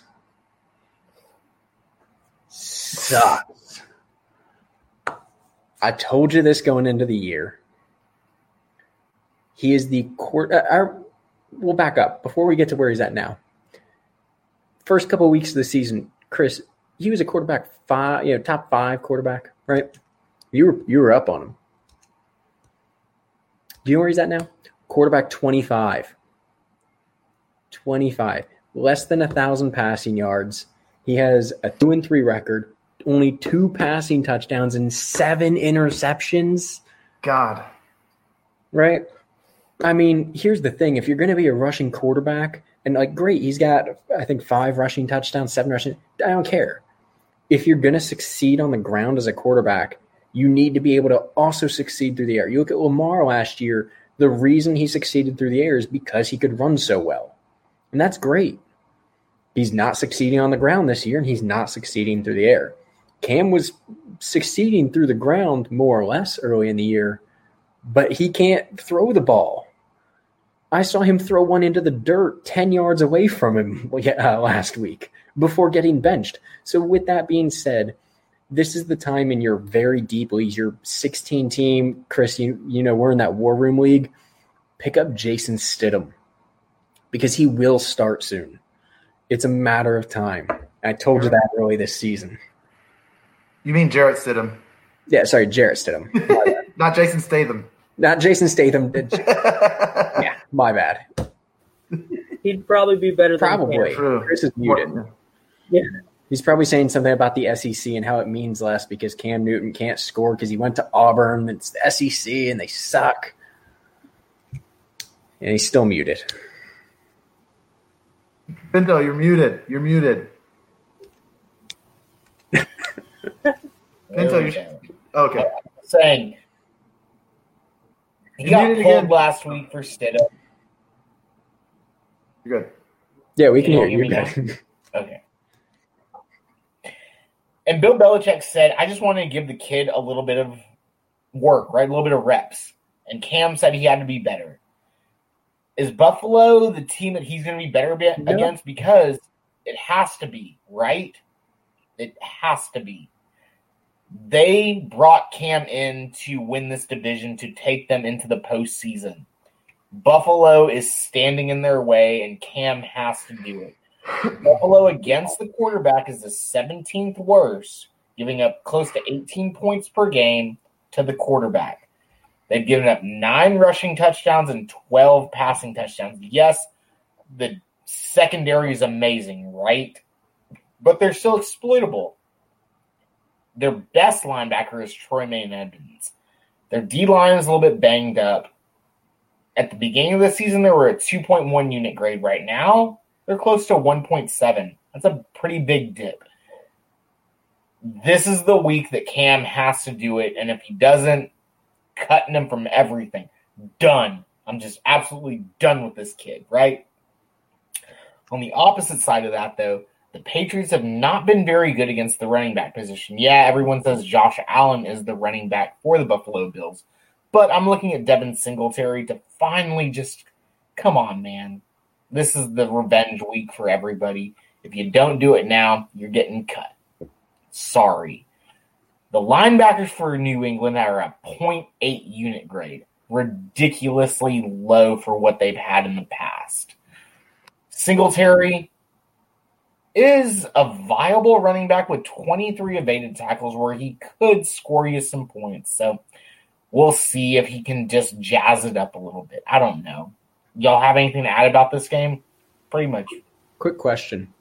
Uh, next week, after Cam has another bad week and probably gets benched partway through the game, are you going to drop him live on the air while singing "Let It Go" from Frozen? I did that with with Tyrod, and I did that with Gardner, but I will do it on the air for that. And You, you, know shouldn't have done it with Gardner. That was a poor choice. He's still QB twelve. for Herbert. All right, that's that's fair. I like Zach Moss. Uh, I think Devin Singletary is underachieved. Zach Moss is getting healthy finally. Uh, he was getting the red zone touches before his injury, and he missed a little bit of time. And I think the the Bills are kind of looking for him to take that job over. Not that Singletary will get totally phased out, but I think he'll move kind of to that one B where Moss will be the one A, and definitely the guy they they want to throw the ball to in the red zone. So uh, I like Moss to kind of take control of that job, and sooner rather than later. Yeah, for sure, Billy. I mean, at the beginning of the season, they were giving Mo- well, whenever Moss is active, they give him the red zone targets. I mean, the goal line targets, goal line rushes, goal line carries. There we go. I had to work that out. Goal line carries. uh, geez, right? Singletary has not done it, and Josh Allen, you don't want to risk him too much, right? You got this big bruiser, um, Michelle for right, Tom. Michelle, we met her a while back, and Oh yeah, a huge proponent of Zach Moss. If if if if he's active this game, I want to start him in my flex for sure because he might swing you that game and give you that sweet chin music like Kenny Golladay, like Kenny G does. Just jazzy, right? Jazz Sports. But we're going to talk about one of our sponsors real quick, guys. Check out one of our oldest sponsors now. It says newest in our comments, but they're one of our oldest sponsors now, guys. Jazz Sportsbook and Casino. They have a ton of great features like same day payouts, live streaming, live betting, and available 24 7 cash outs. Use hashtag promo code BUS150 for 150% off free play up to 1K and sign up today on jazzsports.ag today. Right? I'm going to post that right there. There's the promo code. Promo BUS150. Um, this is probably the second or third. It's definitely my top five games going on. And I'll try to keep it pretty sweet, guys, because we're already at 66 minutes. Um, but I want to talk about the three and three Raiders and the five and two Browns without OBJ. The over under on this game is 54 points. I want to go with the over on this game just because I'm hoping to have a shootout, right? Cleveland is giving up 32 points roughly per game, and LA is giving up close to 30. Both are over 400 yards uh, on their defenses giving up, and both are over 24 total touchdowns. So their defenses are not that great. Jonathan Abrams is out again for the Raiders. The Cleveland Browns defense hadn't been what they thought they were going to be. No OBJ, it's just crazy, right? What do you want to do with these guys? I'm going to talk about their running backs right now. My guy Josh Jacobs, ride or die, right? 37 evaded tackles, almost leads the league. The running back 14 so far. You got to kind of you have a little bit of a conundrum with him, right? He's 14th in total points on the year, 13th in fantasy points per game, but it's hit or miss, right? He's boomer bust. He's only been in the top 24 50% of the time this year. So, should he have a good game against the Browns? Yes, he should. They're number 22 against the running back. So, I'm going to fire up Josh Jacobs and not look back on it. Kareem Hunt, he's my running back two on the week. 39 evaded tackles, two more than Josh Jacobs. So, he's the guy leading the league. 33 and a half juke rating. And the Raiders haven't been that great on the ground against running backs. Kareem Hunt also has the most runs of 10 yards or more in the league, leads the league. Running back six on the year. This guy's lights out. Um, and then Darren Waller, last guy I'm going to talk about because I'm going to let you guys talk about this game because there's so much to talk about, right? But Darren Waller out there for 93% of the snaps, roughly 188 routes, 10 red zone targets. He is the tight end three on the year. Yards per catch, he's the third highest guy under Kelce and Kittle. So where you drafted him at, he's paying you off dividends. Yeah, he didn't do great two weeks ago after their bye week, but the offense runs through this guy. You're going to roll him. You're going to rock him. What do you think, Billy? Yeah, this is a really exciting game, but to me, it's kind of a battle of, of who's real. We've seen both teams kind of play up and down, and Cleveland is still just kind of hard to buy in because we've seen them in previous years where we get excited early and they turn into the Browns by midseason. So they've shown a little bit of that. No OBJ, but you know who's real? Cleveland gives up a lot of points to quarterbacks and wide receivers. So I like Carr and I like Ruggs to keep kind of coming out here as he's getting more and more healthy. And Nelson Agholor's heating up. He's got a touchdown in three straight, and he's the best wide receiver you forgot about. I mean, this guy has has played pretty well with all these other guys injured. So if you're looking for a, a nice flex play, or, or, you're in a deeper league and you got situations going on, don't hesitate to start Nelson Agholor. He could have a huge day for you. And they need to get Jacobs going. To your point, he has only one game where he's averaged over 3.7 yards per carry. He's had single-digit fantasy points in three out of four games in our belly up bowl. Uh, and Cleveland's fifth against the run as far as yardage goes. So uh, I do think they need to get the run going. They need to get Jacobs going. They're better when he's better. Uh, Waller's as consistent as it gets. Uh, Cleveland, no OBJ, like I said, and Landry's been underwhelming. Only two games with 10 plus fantasy points, and does not have a receiving touchdown this this year. Uh, a couple guys emerged last week, and Rashard Higgins, Donovan People Jones. Uh, these are these are pretty good wide receivers that I think are enough for Baker to, to execute. And tight end Harrison Bryant, the rookies look really good. I mean, he's been better than Hooper, three touchdowns on the year, uh, and and he was targeted pretty heavily last week as the offense kind of shifted after uh, OBJ left the game. Hunt, like you said, RB six, he's playing well, and the Raiders allow the fo- fourth most points uh, to quarterbacks and third most to running backs, ninth, ninth most to receivers. So uh, the Browns are the number two run offense in the NFL, uh, so I'll take them in this one, and I'm going to smash the over on it. Yes, smashing the over, trending up Ruggs. trending up both tight ends for Cleveland. I know uh, Travis mentioned Njoku, but I like Bryant too. Uh, until Hooper comes back, and when Hooper comes back, I like Hooper. Uh, No OBJ, uh, I think it was Travis also joking about how he, uh, he hates that they're saying Baker's going to be better. I think Baker's going to be better. This is a good game for it's going to be high scoring. We're going to see if Baker's for real or not. But uh, I is is Bryan Edwards going to play? Like that is my question because he was looking so good in the beginning of the year. I just was imagining this Ruggs Edwards combo. Now you got Agholor. Uh, obviously, you have Waller. So I'm a little confused as to where that. But I love Ruggs moving forward. Jacobs and Hunt this week. Higgins this week. Tom, what do you think? All I gotta say is stop, drop, shut them down, open up shop. Oh no, the Browns are gonna lose. You should write the intros, Tom. Right, I know, right? That's really crazy. That's it. That's like at one minute and eleven, one hour eleven minutes. We need to clip that, Tom. You need to put that on Twitter. Yeah, I know, right? Uh, no, I mean, I think that the Browns. Baker plays well for a game, gets really cocky, thinks he's the best, and in reality, he's not. He focuses way too much on what he's going to say in his post game interview, talking about DMX lyrics out here, and then comes out the next week and throws three picks. I mean, it's. It, I haven't seen consistency from him. I don't think we're going to see it, and I don't think this is the week we're going to see it. Um, I mean, Las Vegas uh, has a bad defense, but I just I, I think that Baker's going to kind of play beyond his limits. He's going to get into his own head, make bad choices. Uh, I believe it's the last two weeks in a row he's thrown an interception on his first attempt of the game, which is just not a great way to start a game. And I, I wouldn't be shocked if it happened again this week. I wouldn't be shocked if it's three straight weeks he throws a pick with his first attempt. Um, but with that being said, I would start pretty much anybody you have from the Raiders. Um, and even these Cleveland Browns uh, receivers, I would start most of them.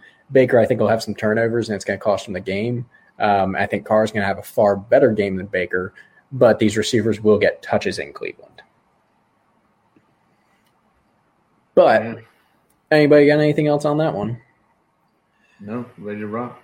Perfect. Well, the next one is Los Angeles Chargers, two and four going into Denver, also two and four, over under 45 points. I don't think either of these teams are guys that we would have expected to be at two and four.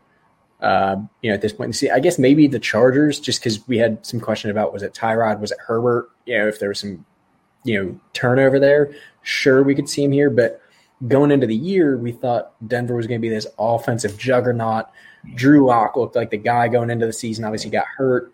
Their defense, I mean, here's the thing Denver's defense is allowing, uh, I believe, the second fewest points to running backs with Jurrell Casey on IR, Mike Purcell on IR, Mark Barron on IR, Von Miller on IR, uh, Kyle Peko is out. I mean, what would this defense look like healthy?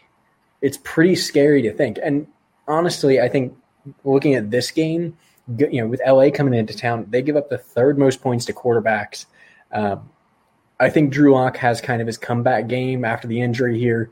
Didn't look great last week, but didn't look like terrible. They just didn't really open it up. I think. Uh, I think this is the week that he kind of comes back out. He has Jerry Jeudy there. Uh, he's healthy. He's got KJ Hamler. Uh, Tim Patrick's questionable. I think he's going to end up playing though. Melvin Gordon's there. Phillip Lindsay questionable. Um, even if Noah Fant can't go because he's questionable, Albert. Uh, God, I'm going to butcher it, but Albert. Alberto. Um, God, the worst name, Albert. Oh, I say, I think could have a big game if Fant doesn't play. Oh, and Justin Herbert is the god. I'm sorry, Ty God's not the man. It's, it's Justin Herbert's season. Not disagreeing with that at all. Uh, this is number two in revenge week, guys. Melvin Gordon coming back, or I guess LA coming to Denver to the Mile High City to Melvin Gordon. So Melvin Gordon revenge game. No Phillip Lindsay, or Phillip Lindsay didn't practice at least today. So all Melvin Gordon. We'll see. Uh, the linebackers are pretty good for LA. They just got back Bosa and they just got back Ingram. So we'll have to see what happens about that. But guys, let me talk to you about this about about the new guy. right? The new the, the Oregon Duck. First of all, guys, Anthony Lynn is a great coach. Running back from the NFL, great coach. Offensive line for the Los Angeles Chargers, immaculate with Pouncey at the center. You got Bulaga. You got all these guys that are just an elite O line.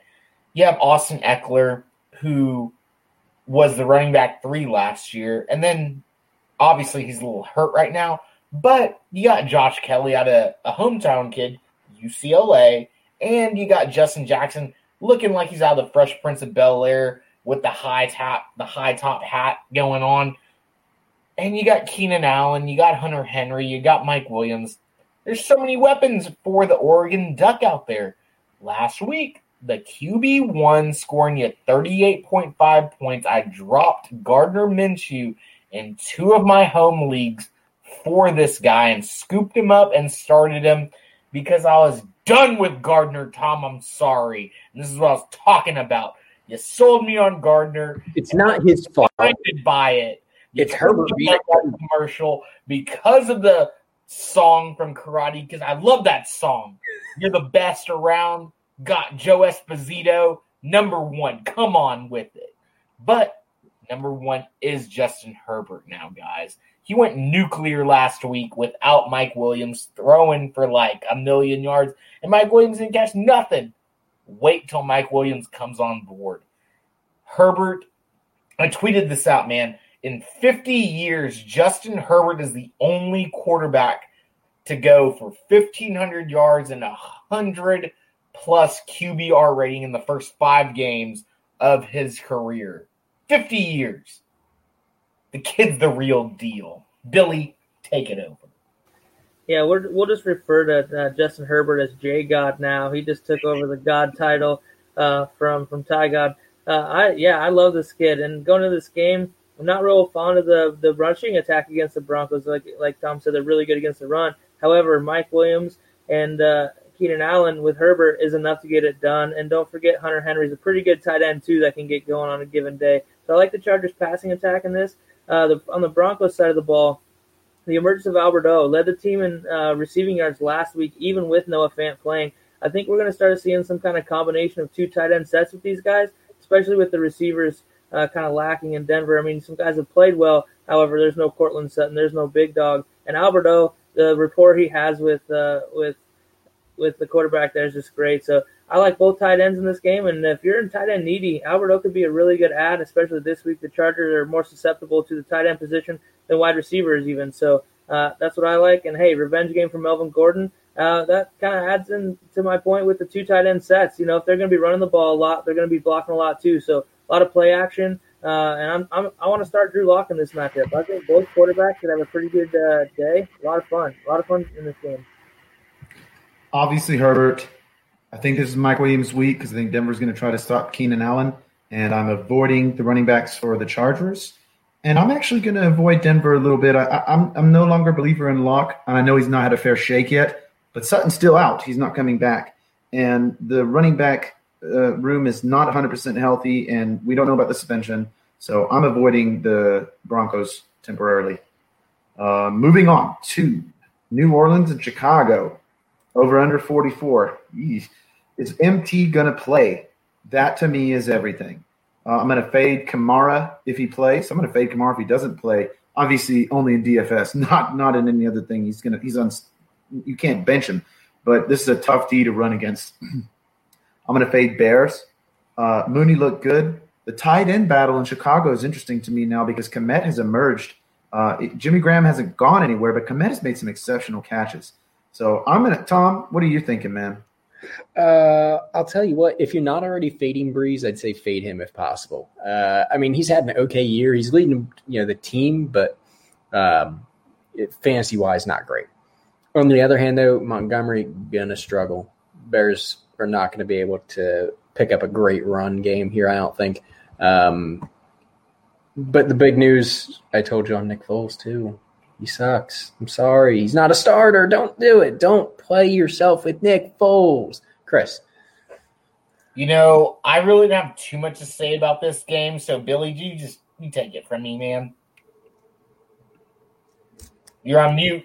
Betfred has come all the way from England to the great state of Iowa with over 50 years of sports betting experience. Fred is known in the UK for three things customer service, bonuses, and delivering the best overall experience to players. Need more? Download the Betfred Sports app today and receive up to $250 in free bets when signing up. No emperors, no movie stars, just a sports book you can trust. Download today. Proud partner of the Iowa Wild and Iowa Cubs. Must be 21 plus. Wagers only accepted in Iowa. Gambling problem? Call 1 800 BETS OFF off. Betfred has come all the way from England to the great state of Iowa with over 50 years of sports betting experience. Fred is known in the UK for three things customer service, bonuses, and delivering the best overall experience to players. Need more? Download the Betfred Sports app today and receive up to $250 in free bets when signing up. No emperors, no movie stars, just a sports book you can trust. Download today. Proud partner of the Iowa Wild and Iowa Cubs. Must be 21 plus. Wagers only accepted in Iowa. Gambling problem? Call 1 800 BETS OFF. I was at the same thing. Pull the, pull the Chris. I'm ready. All right, here we go. Uh, yeah, so the Saints at Chicago. I don't like the Saints outside in the Windy City. History hasn't been good for them there. Takes me back to the 06 NFC title game with Reggie Bush in the gang. They got drubbed, went to the Super Bowl. My Colts took care of business. So I don't like the Saints outside in, in Chicago. I do like Jimmy Graham. Uh, New Orleans has gives up the second most fantasy points to tight ends, and also a decent matchup for Foles and A Rob. And Mooney, he's emerging emerging in the Bears offense. Third in targets, second in yards, and he has five plus targets in five games straight. So he's a really good option. But if you guys don't have anything else to add, we'll uh, keep it rolling. Perfect. All right, San Francisco at Seattle, pretty good matchup. Over under a 54. Uh, I, I do like the over in this game just because these both of these teams are really creative on offense and find ways to score points.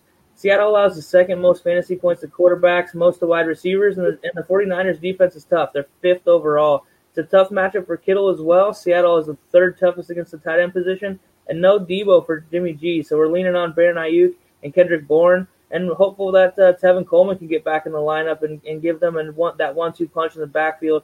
No Jeff Wilson Jr. And they kind of have shown that they don't want to ride Jerick McKinnon, and they're calling last week a rest week for him. So he got that mu- much needed rest last week because he's gonna he's gonna need to play this week. Start your Seahawks. You have to. Seattle in the over, especially uh, you know a banged up San Francisco team. They're, even though they're playing well, having wins lately over the Rams and the Patriots. Yeah, for me, I'm playing the Seahawks no matter who they're playing. Uh, their offense is that good. I want to know if Carson's healthy. I'm not touching anybody in San Francisco except for Aiyuk and Kittle. But like you said, this is not a good matchup for him. I hate the running back situation in San Francisco. Give me Mostert back right now so I know who's going to score because this sucks. McKinnon murdered me last year in some of those leagues. So I don't want it. Carlos Dunlap traded to Seattle today. Ooh, interesting. Thank you, Travis. Uh, for me, this isn't a game that I think is going to be super fantasy relevant because I think the offense for San Fran is so bad and the defense for Seattle is so bad. And then vice versa, the offense is so good for Seahawks and the defense is so good for Seattle. Still, they're pretty good. So for me, mm, again, Aiyuk, Seattle, you just play him, period. But I'm avoiding this in DFS. Tom, what are you thinking? Yeah, I mean, same thing you guys have said. If you have somebody from Seattle, you're going to probably play him. It's not really a question at this point. Um, San Francisco, I'm not touching the running backs. I have zero interest. Garoppolo, I'm playing him even though he's been a little questionable lately. That Seattle defense is porous, even with adding Dunlap. Uh, I mean, it's going to be pretty, you know, straightforward. They can block him. Um, and then Brandon Aiyuk, uh, Kendrick Bourne, I'm not mad at as well. And um, even a guy like probably like Dante Pettis might have a decent game here against that Seattle defense. It's they're they're pretty porous. Yeah, I mean, the only thing I want to add, I guess, this could be the game Jimmy G has is it feels good, baby Erin Andrews game. Because Seattle's been pretty good against running backs, right? And they've been giving up a lot of points to the wide receivers. Um, Brandon isn't the biggest wide receiver team, but Brandon Aiyuk has been really good. I mentioned earlier that Chase Claypool was one of two guys to score a rushing touchdown that wasn't a running back or a quarterback. Brandon Aiyuk is the other guy. Very versatile. They want to use him. Kyle Shanahan loves this guy. Brandon Aiyuk in week seven was the PFF number one rookie uh, at an 89 point grade that put him at number seven overall for the year. And Seattle's defense overall is not very good at 0.9. Yeah, their secondary is okay. Uh, I'm sorry, the front four is pretty okay, but their secondary has been exploitable. On the other side, you got Greg Olsen, Ryan, one of your guys. Their linebackers are pretty okay, but the the tight ends for Seattle should have a good game. And then also DeeJay Dallas, man, with all the injuries over there, I think DeeJay Dallas has a pretty decent game. Um, I got a whole bunch of stats over here on DK Metcalf and Tyler Lockett, but I think I'll just post that to Twitter later and you can just prop me on that, right, guys? We're going to keep it moving, right? And Prop Me is a new innovative gaming platform and really first of its kind. It makes betting from person to person even easier than ever. Just download the app and join the fun at propmellc.com today, guys. We're going to move forward to one of the main games out of the week. Excuse me. Everyone wants to talk about this game, right? The Dallas Cowboys versus the Eagles, Tom. The NFC East, RAP Cowboys. What does that say? OBS? QB. QB. There we go.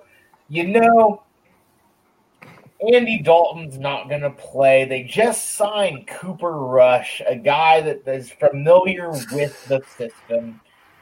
But let's talk about the real guy. I've told y'all all about Moxio, right? Ben DiNucci, the kid man in high school from Pennsylvania, 15 and 1 in his high school career.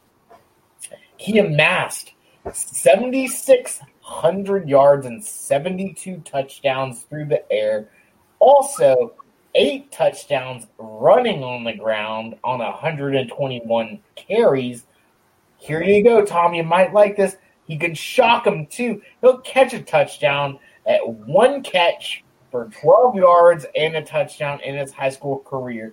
The kid can win right in high school. He moves on to Pitt, over a thousand yards. He went five and five at five touchdowns, five in, uh, five interceptions. So redshirted, not so good at Pitt, moves on to James Madison University, where he kind of shines a little bit, right?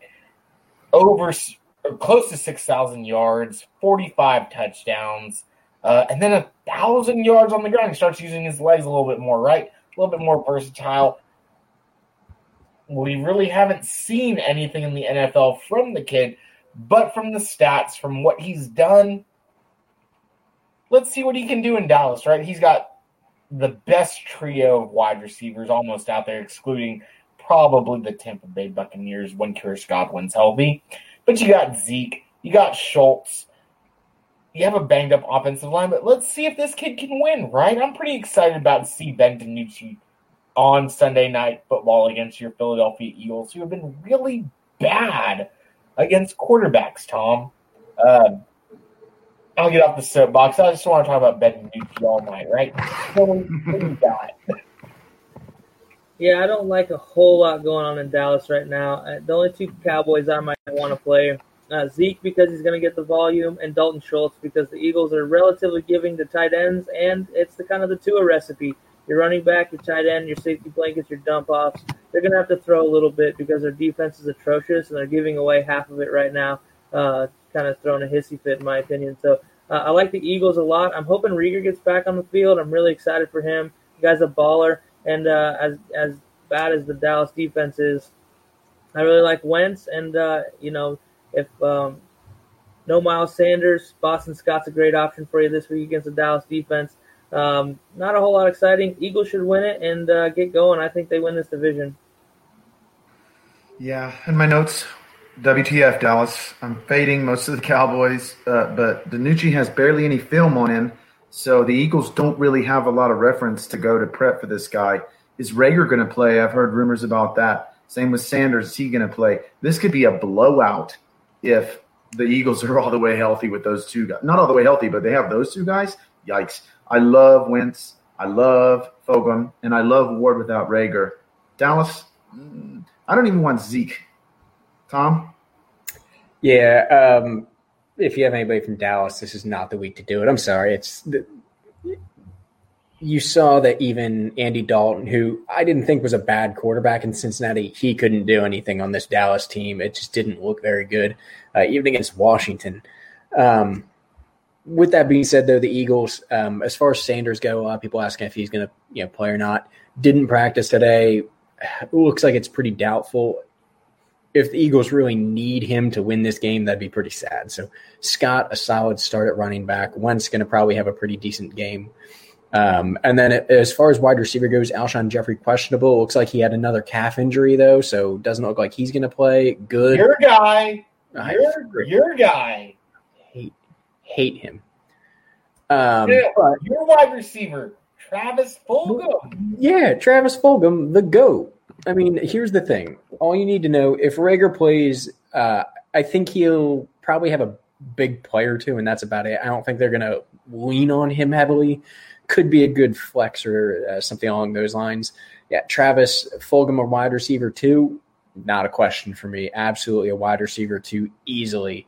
Um, I mean, the guy is lighting it up. I think that he's going to have a huge game against this Dallas defense that's been very porous. Um, I wouldn't be su- su- excuse me surprised if he went for hundred and a touchdown. Um, Greg Ward also a good start. Uh, Dallas Goedert activated from IR, but not sure if he's actually going to play this week or not. Um, and if he doesn't, Richard Rodgers. Richard Rodgers is a quality, quality tight end to pick up uh, off waivers if he's not already, um, or in DFS, probably a pretty cheap option. And he's going to put up a very high end tight end to very low end tight end one uh, value for a pretty good price.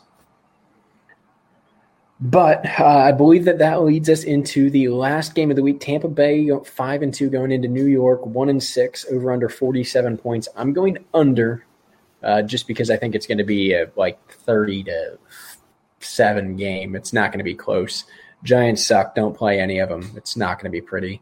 Um, Tampa Bay, if you have somebody, play them. That's that, that's it, Chris. so here we go I'm talking about it for a while.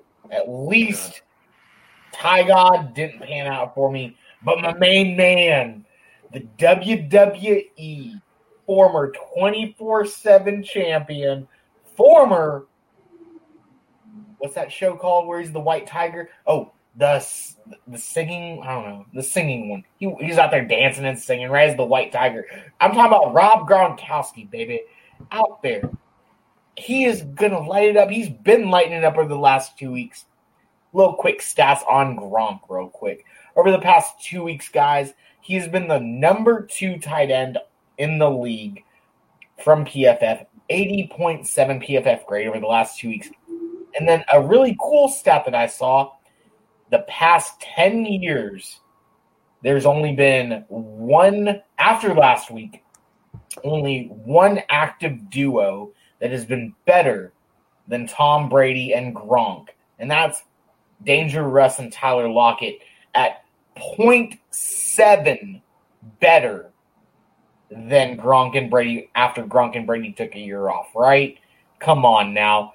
Uh, 128.8 and 128.1. God dog. Come on with it, Gronk. Gronk is Gronk spiking all over Tampa Bay. It looks bad but it's going to be really good. And then one more thing I want to add the AB signing, really cool. Um, Tampa Bay, pretty sure I mentioned it a long, long time ago, Tom, how they're the hosting team for the Super Bowl, and no hosting team of a Super Bowl has ever made it to a Super Bowl. They won't. No. Yeah, Tom Brady going to do it this year again. Like I said, mm-hmm. AB coming on there. His full contract from over the cap is incentivized if he catches 90 balls, hits 1,300 yards, and 12 touchdowns. Him and Brady going to do it. That puts him at wide receiver one numbers. Gronk, Brady, Mike Evans, Chris Godwin, Antonio Brown, Fournette, Rojo. Come on, Buccaneers bring the Super Bowl back to Tampa Bay this year. Did you say he needed to get 90 receptions? Yes. That's insane. In eight games? Yep. There's literally zero chance. The man's not going to average over 10 receptions a game. Uh, it's just not going to happen. They're well, also so in one game last year, in, in one game, just one game last year in New England, not Bruce Arians' offense, Bill Belichick's offense, in one game, AB comes out, five receptions, 56 yards, and one touchdown. And you're telling me in Bruce Arians' offense that can't happen? Moving on. He let's needs to go. double the receptions. In Yeah, I Bill Belichick's offense, he caught five in one game. He needs over 10 a game in Tampa. Edelman catches 10 a game in that offense. Yeah. Won't happen. Philly. I, I do like Antonio Brown, the addition of him, especially with Mike Evans and Godwin being hobbled. But those incentivized numbers are just whoa. I mean, that would be his that would be a historic stretch uh, down the back half of the season. And I'm not sure that with Evans and Godwin, I mean, Godwin's just a finger. He should be back soon with all those weapons. Is one guy going to get the ball enough? Uh, I'm not sure. Especially with the uh, you know Gronk, he's the red zone guy too. So uh, you know, I don't know about all that, but I do like Antonio Brown addition. But as far as this game goes, there's nothing positive going on going to happen on the Giants side of the ball. I'm sitting Darius Slayton. He's the only Giant I really want to have rostered anyway. The Buccaneers have just been nasty, and and the, that defense is getting going as that offense is getting going as well. On the other side of the ball, uh, I'm just gonna say Leonard Fournette, big day, big day for Leonard Fournette. Took over last week, played the more more snaps, more carries than uh, Rojo. I know Arians always says that Rojo's still our guy. That is not the truth. As long as Fournette's healthy, he will be the guy to have in that Tampa offense, and I think he has a big day this week. Betfred has come all the way from England to the great state of Iowa with over 50 years of sports betting experience. Fred is known in the UK for three things customer service, bonuses, and delivering the best overall experience to players. Need more? Download the Betfred Sports app today and receive up to $250 in free bets when signing up. No emperors, no movie stars, just a sports book you can trust. Download today. Proud partner of the Iowa Wild and Iowa Cubs. Must be 21 plus. Wagers only accepted in Iowa. Gambling problem? Call 1 800 BETS OFF. I agree with Travis. I like Brady. Uh, I don't see how AB gets that because of guys like Evans, Godwin, Gronk. That would be bonkers if he actually reached those numbers. I mean, what is he there? Is he the wide receiver three? What is he for real? Like, I don't know. I don't actually know. But there's too many What we weapons. know about Brady and AB is a couple things. AB has spent nights, weekends at his house. We also Beating know up women. We also know at the beginning of the season, Bruce Arians said there is no place on this team for Antonio Brown. One, the money's got going to meet there. Two, he's not going to fit the locker room. Flash forward, guys. Who just signed a one year contract and is reuniting with Tom Brady? And who did Tom Brady take into his house while said player was moving in to Tampa Bay this weekend? Yeah, okay. Let's keep on moving, right? Well, for me, Daniel Jones bounce back week in fantasy. They're going to get blown away. But I'm seeing enough now to know that I wasn't wrong on Daniel Jones. This team just sucks around him outside Slayton. So I'm I still I can't sit Slayton because of that one big play that always seems to I just can't talk myself into it. Um, but I'm really interested to see where the Jones and Fournette backfield duo moves moving forward. But this game, it's gonna be a blowout. Like Travis said, Brady is the guy you want to own on this team. We're done. We got all of our games in. Real quick, Chris and I Right. made a bet on the side there. Uh, Hundred dollars. Uh, I said Antonio Brown does not hit ninety targets, or excuse me, ninety receptions this season. Uh, Chris says he will. Chris said, "You think he's going to catch ninety balls?" Oh yeah. I Holy can't wait to moly! get my hundred dollars because it's the easiest Guacamole. hundred dollars I'm ever gonna get. Woo! I would. I don't think he gets sixty balls. I mean, just because of the Send time of the now, year it is. Chris. Yeah, Go ahead and send it now, Chris. Go ahead and send it. yeah.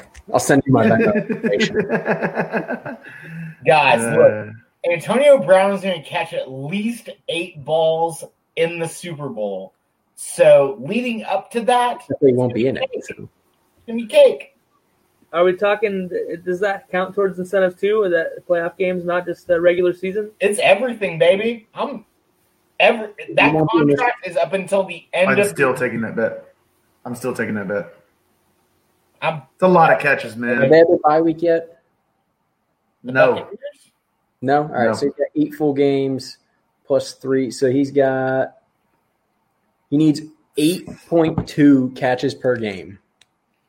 Ah, that's a lot. With No. that, with those weapons. Taking the under. Me too. They're gonna whip too many asses for them to have to throw that much. Yeah. Yep. Plus, Just Gronk wait. is heating up. Look, we're not going to talk about too much, but everything was so denied on this guy to get on this team. Even the head coach said he wasn't getting on this team. You guys telling me he's not going to catch these balls to make his money? No.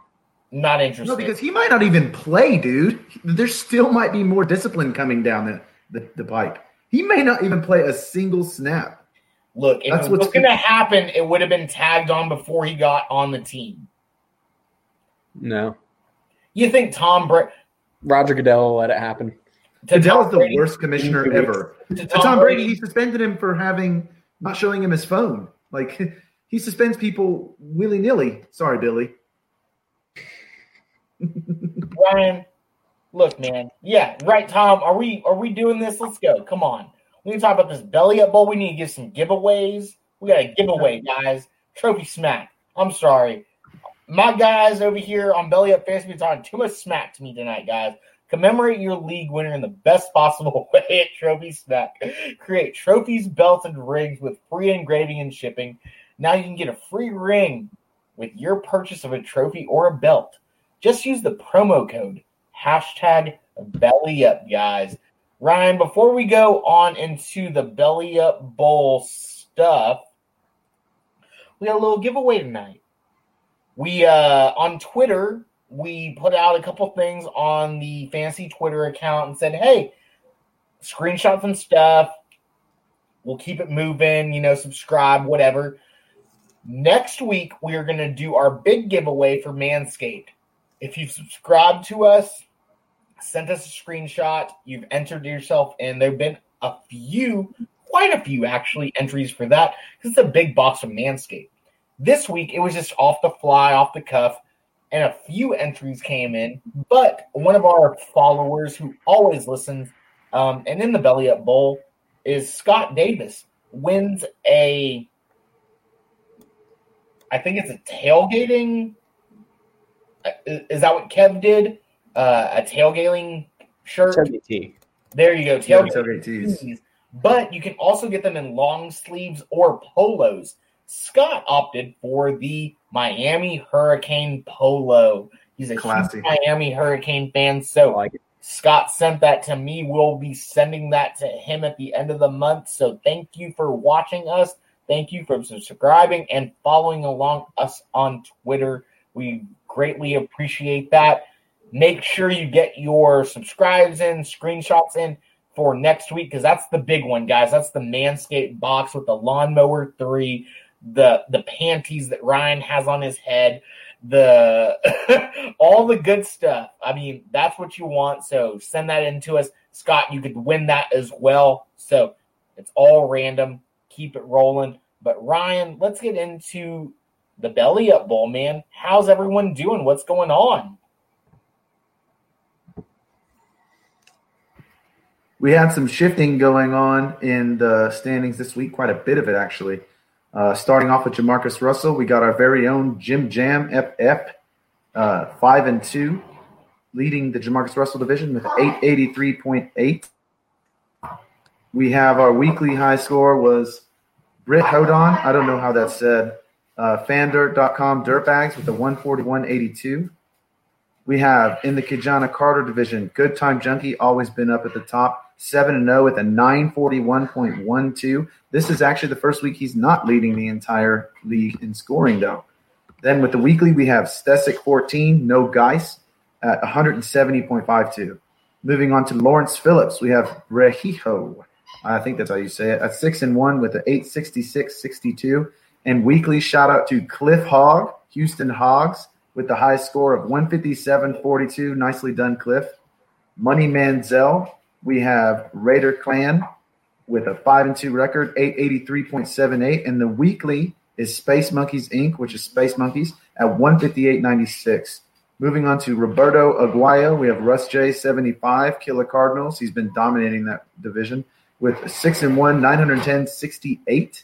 Weekly high score is FF Hustler 420, Super Bowl Burners with a 146.88. Moving on to Ryan Leaf, it's always nice to see Kevin Wilson leading that division. We'll see That's six and one, eight forty nine point eight. Way to represent belly up, brother. And then we have the weekly high score. Go for the win, one fifty seven point one two. Moving on to the boss, we have Matty Leo at six and one. Shout out to Matty across the. He's asleep right now for sure. Six and one with the eight ninety two sixty two. And the weekly high score, Jerry J twenty two with a one forty two thirty six. Tim Couch, a new leader here, feeling dangerous DX at five and two with a 900.94 points. Weekly shout out to my uncle Greg, Desperados three, 157.1 weekly high score. This he had a rough start, guys, but he's coming on strong now. Then my division, Team Tebow, Makers Mark four, six and one with a 967.92 points is the high score of all divisions. He's also the weekly high score of our division with a 145.02. Moving on to Tony Mandarich, we have Steph Lynn with a five and two record, nine hundred five point five four points. The weekly is Craftmatic 1086 with a 142.1. Moving on to Trent Richardson. Again, one of the two undefeated teams we have left, Video Game. I love that name because it's I, I want to say it wrong every time. He's 7 0 with 916.28 points. He was also the weekly high scorer with 146.64 points. And lastly, the high score of the week, also leading his division, Tommy Pickles, 888, 5 and 2 with an 882.24. He also had a 180.52, which is a top five score all season. So he led all divisions this week. Well done, Tommy. Uh, guys, it's getting excited. People are about to start getting statistically eliminated unless they start blasting the scoreboards here quick because there are teams that are 0 and 7 that are 250 points down in the points. Technically, it's not too late, but you better get it going, man. Make some trades, hit the waiver wires, make say some prayers. I don't know because it's playoffs are coming and I plan on being there. I'm on a three game win streak, so we keep it going. How are y'all doing, guys? I mean, I know how y'all doing, but I want to say how they're doing, let everybody else know. I'm gonna have to do all that: the trade, waiver wire, prayers, some luck. Y'all ever seen I need all that right now. with Yes. Joku? I'm about to go get some tequila and some whiskey and a Cuban cigar real quick. Tom, how you doing in the belly up bowl, man? Hey man, we're holding in there. It's uh, it's been rough. Lost a few guys to injuries, but uh, we're making it through it. All these uh, Antonio Brown trade offers, though, I think you guys have been getting hit with them too. Seems like whoever has him in every league I'm in is just like shooting him out there like a shotgun. Just who wants him? Uh, Chris, I would assume from our bet that you're just trying to pick up every share you can of him. You know, I actually own him, and I'm not selling anything for him. But regardless of that, we're almost at two hours, guys. I know we got to get out of here pretty soon. Uh, we'll figure all this out next week. For week nine, it's going to be pretty good because, like we mentioned, these games are going to be really sick. Uh, let's kick it off, Billy. Let's go around the counterclockwise style. Billy, where can everyone follow you at? What are you working on? Because you're always got something going on. And as of this month, you're a leading writer. Yeah, follow me at bwit24. Got your weekly start and sit article here. Uh, uh, it's kind of what I've been up to and trying to manage some of these fantasy teams and get some of these back on track. I uh, got off to a rough start this year, so uh, trying to rebound and focusing on some home leagues that I uh, got some back-to-back titles to win. So defending some titles and uh, trying to help you guys win. So let's talk football. Yeah, guys, you can follow me at Real Ryan Hicks. Uh, I've been mostly focused on the Belly Up Bowl, just keeping everything in line.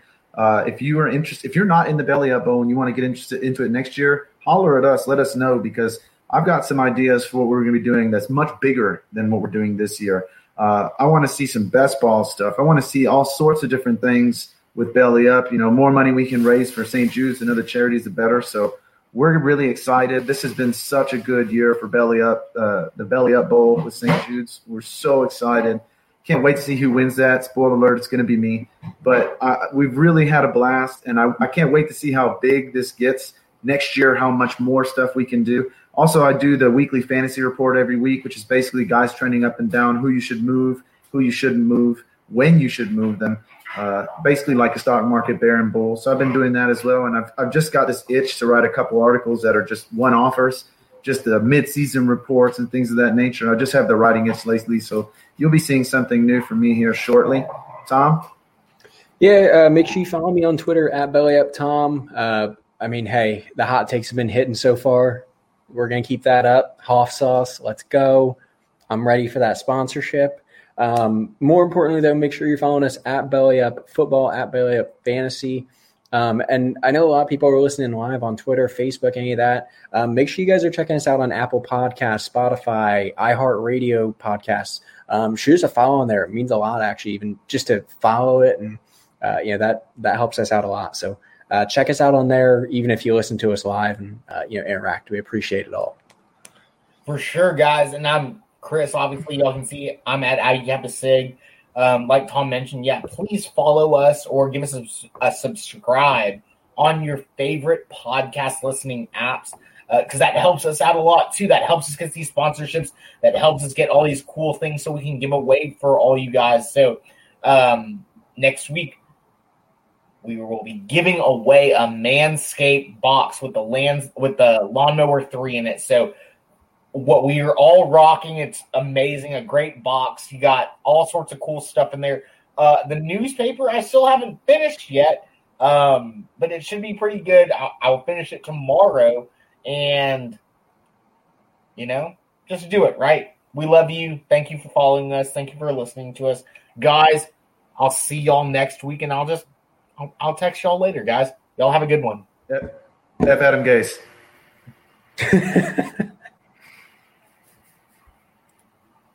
Betfred has come all the way from England to the great state of Iowa with over 50 years of sports betting experience.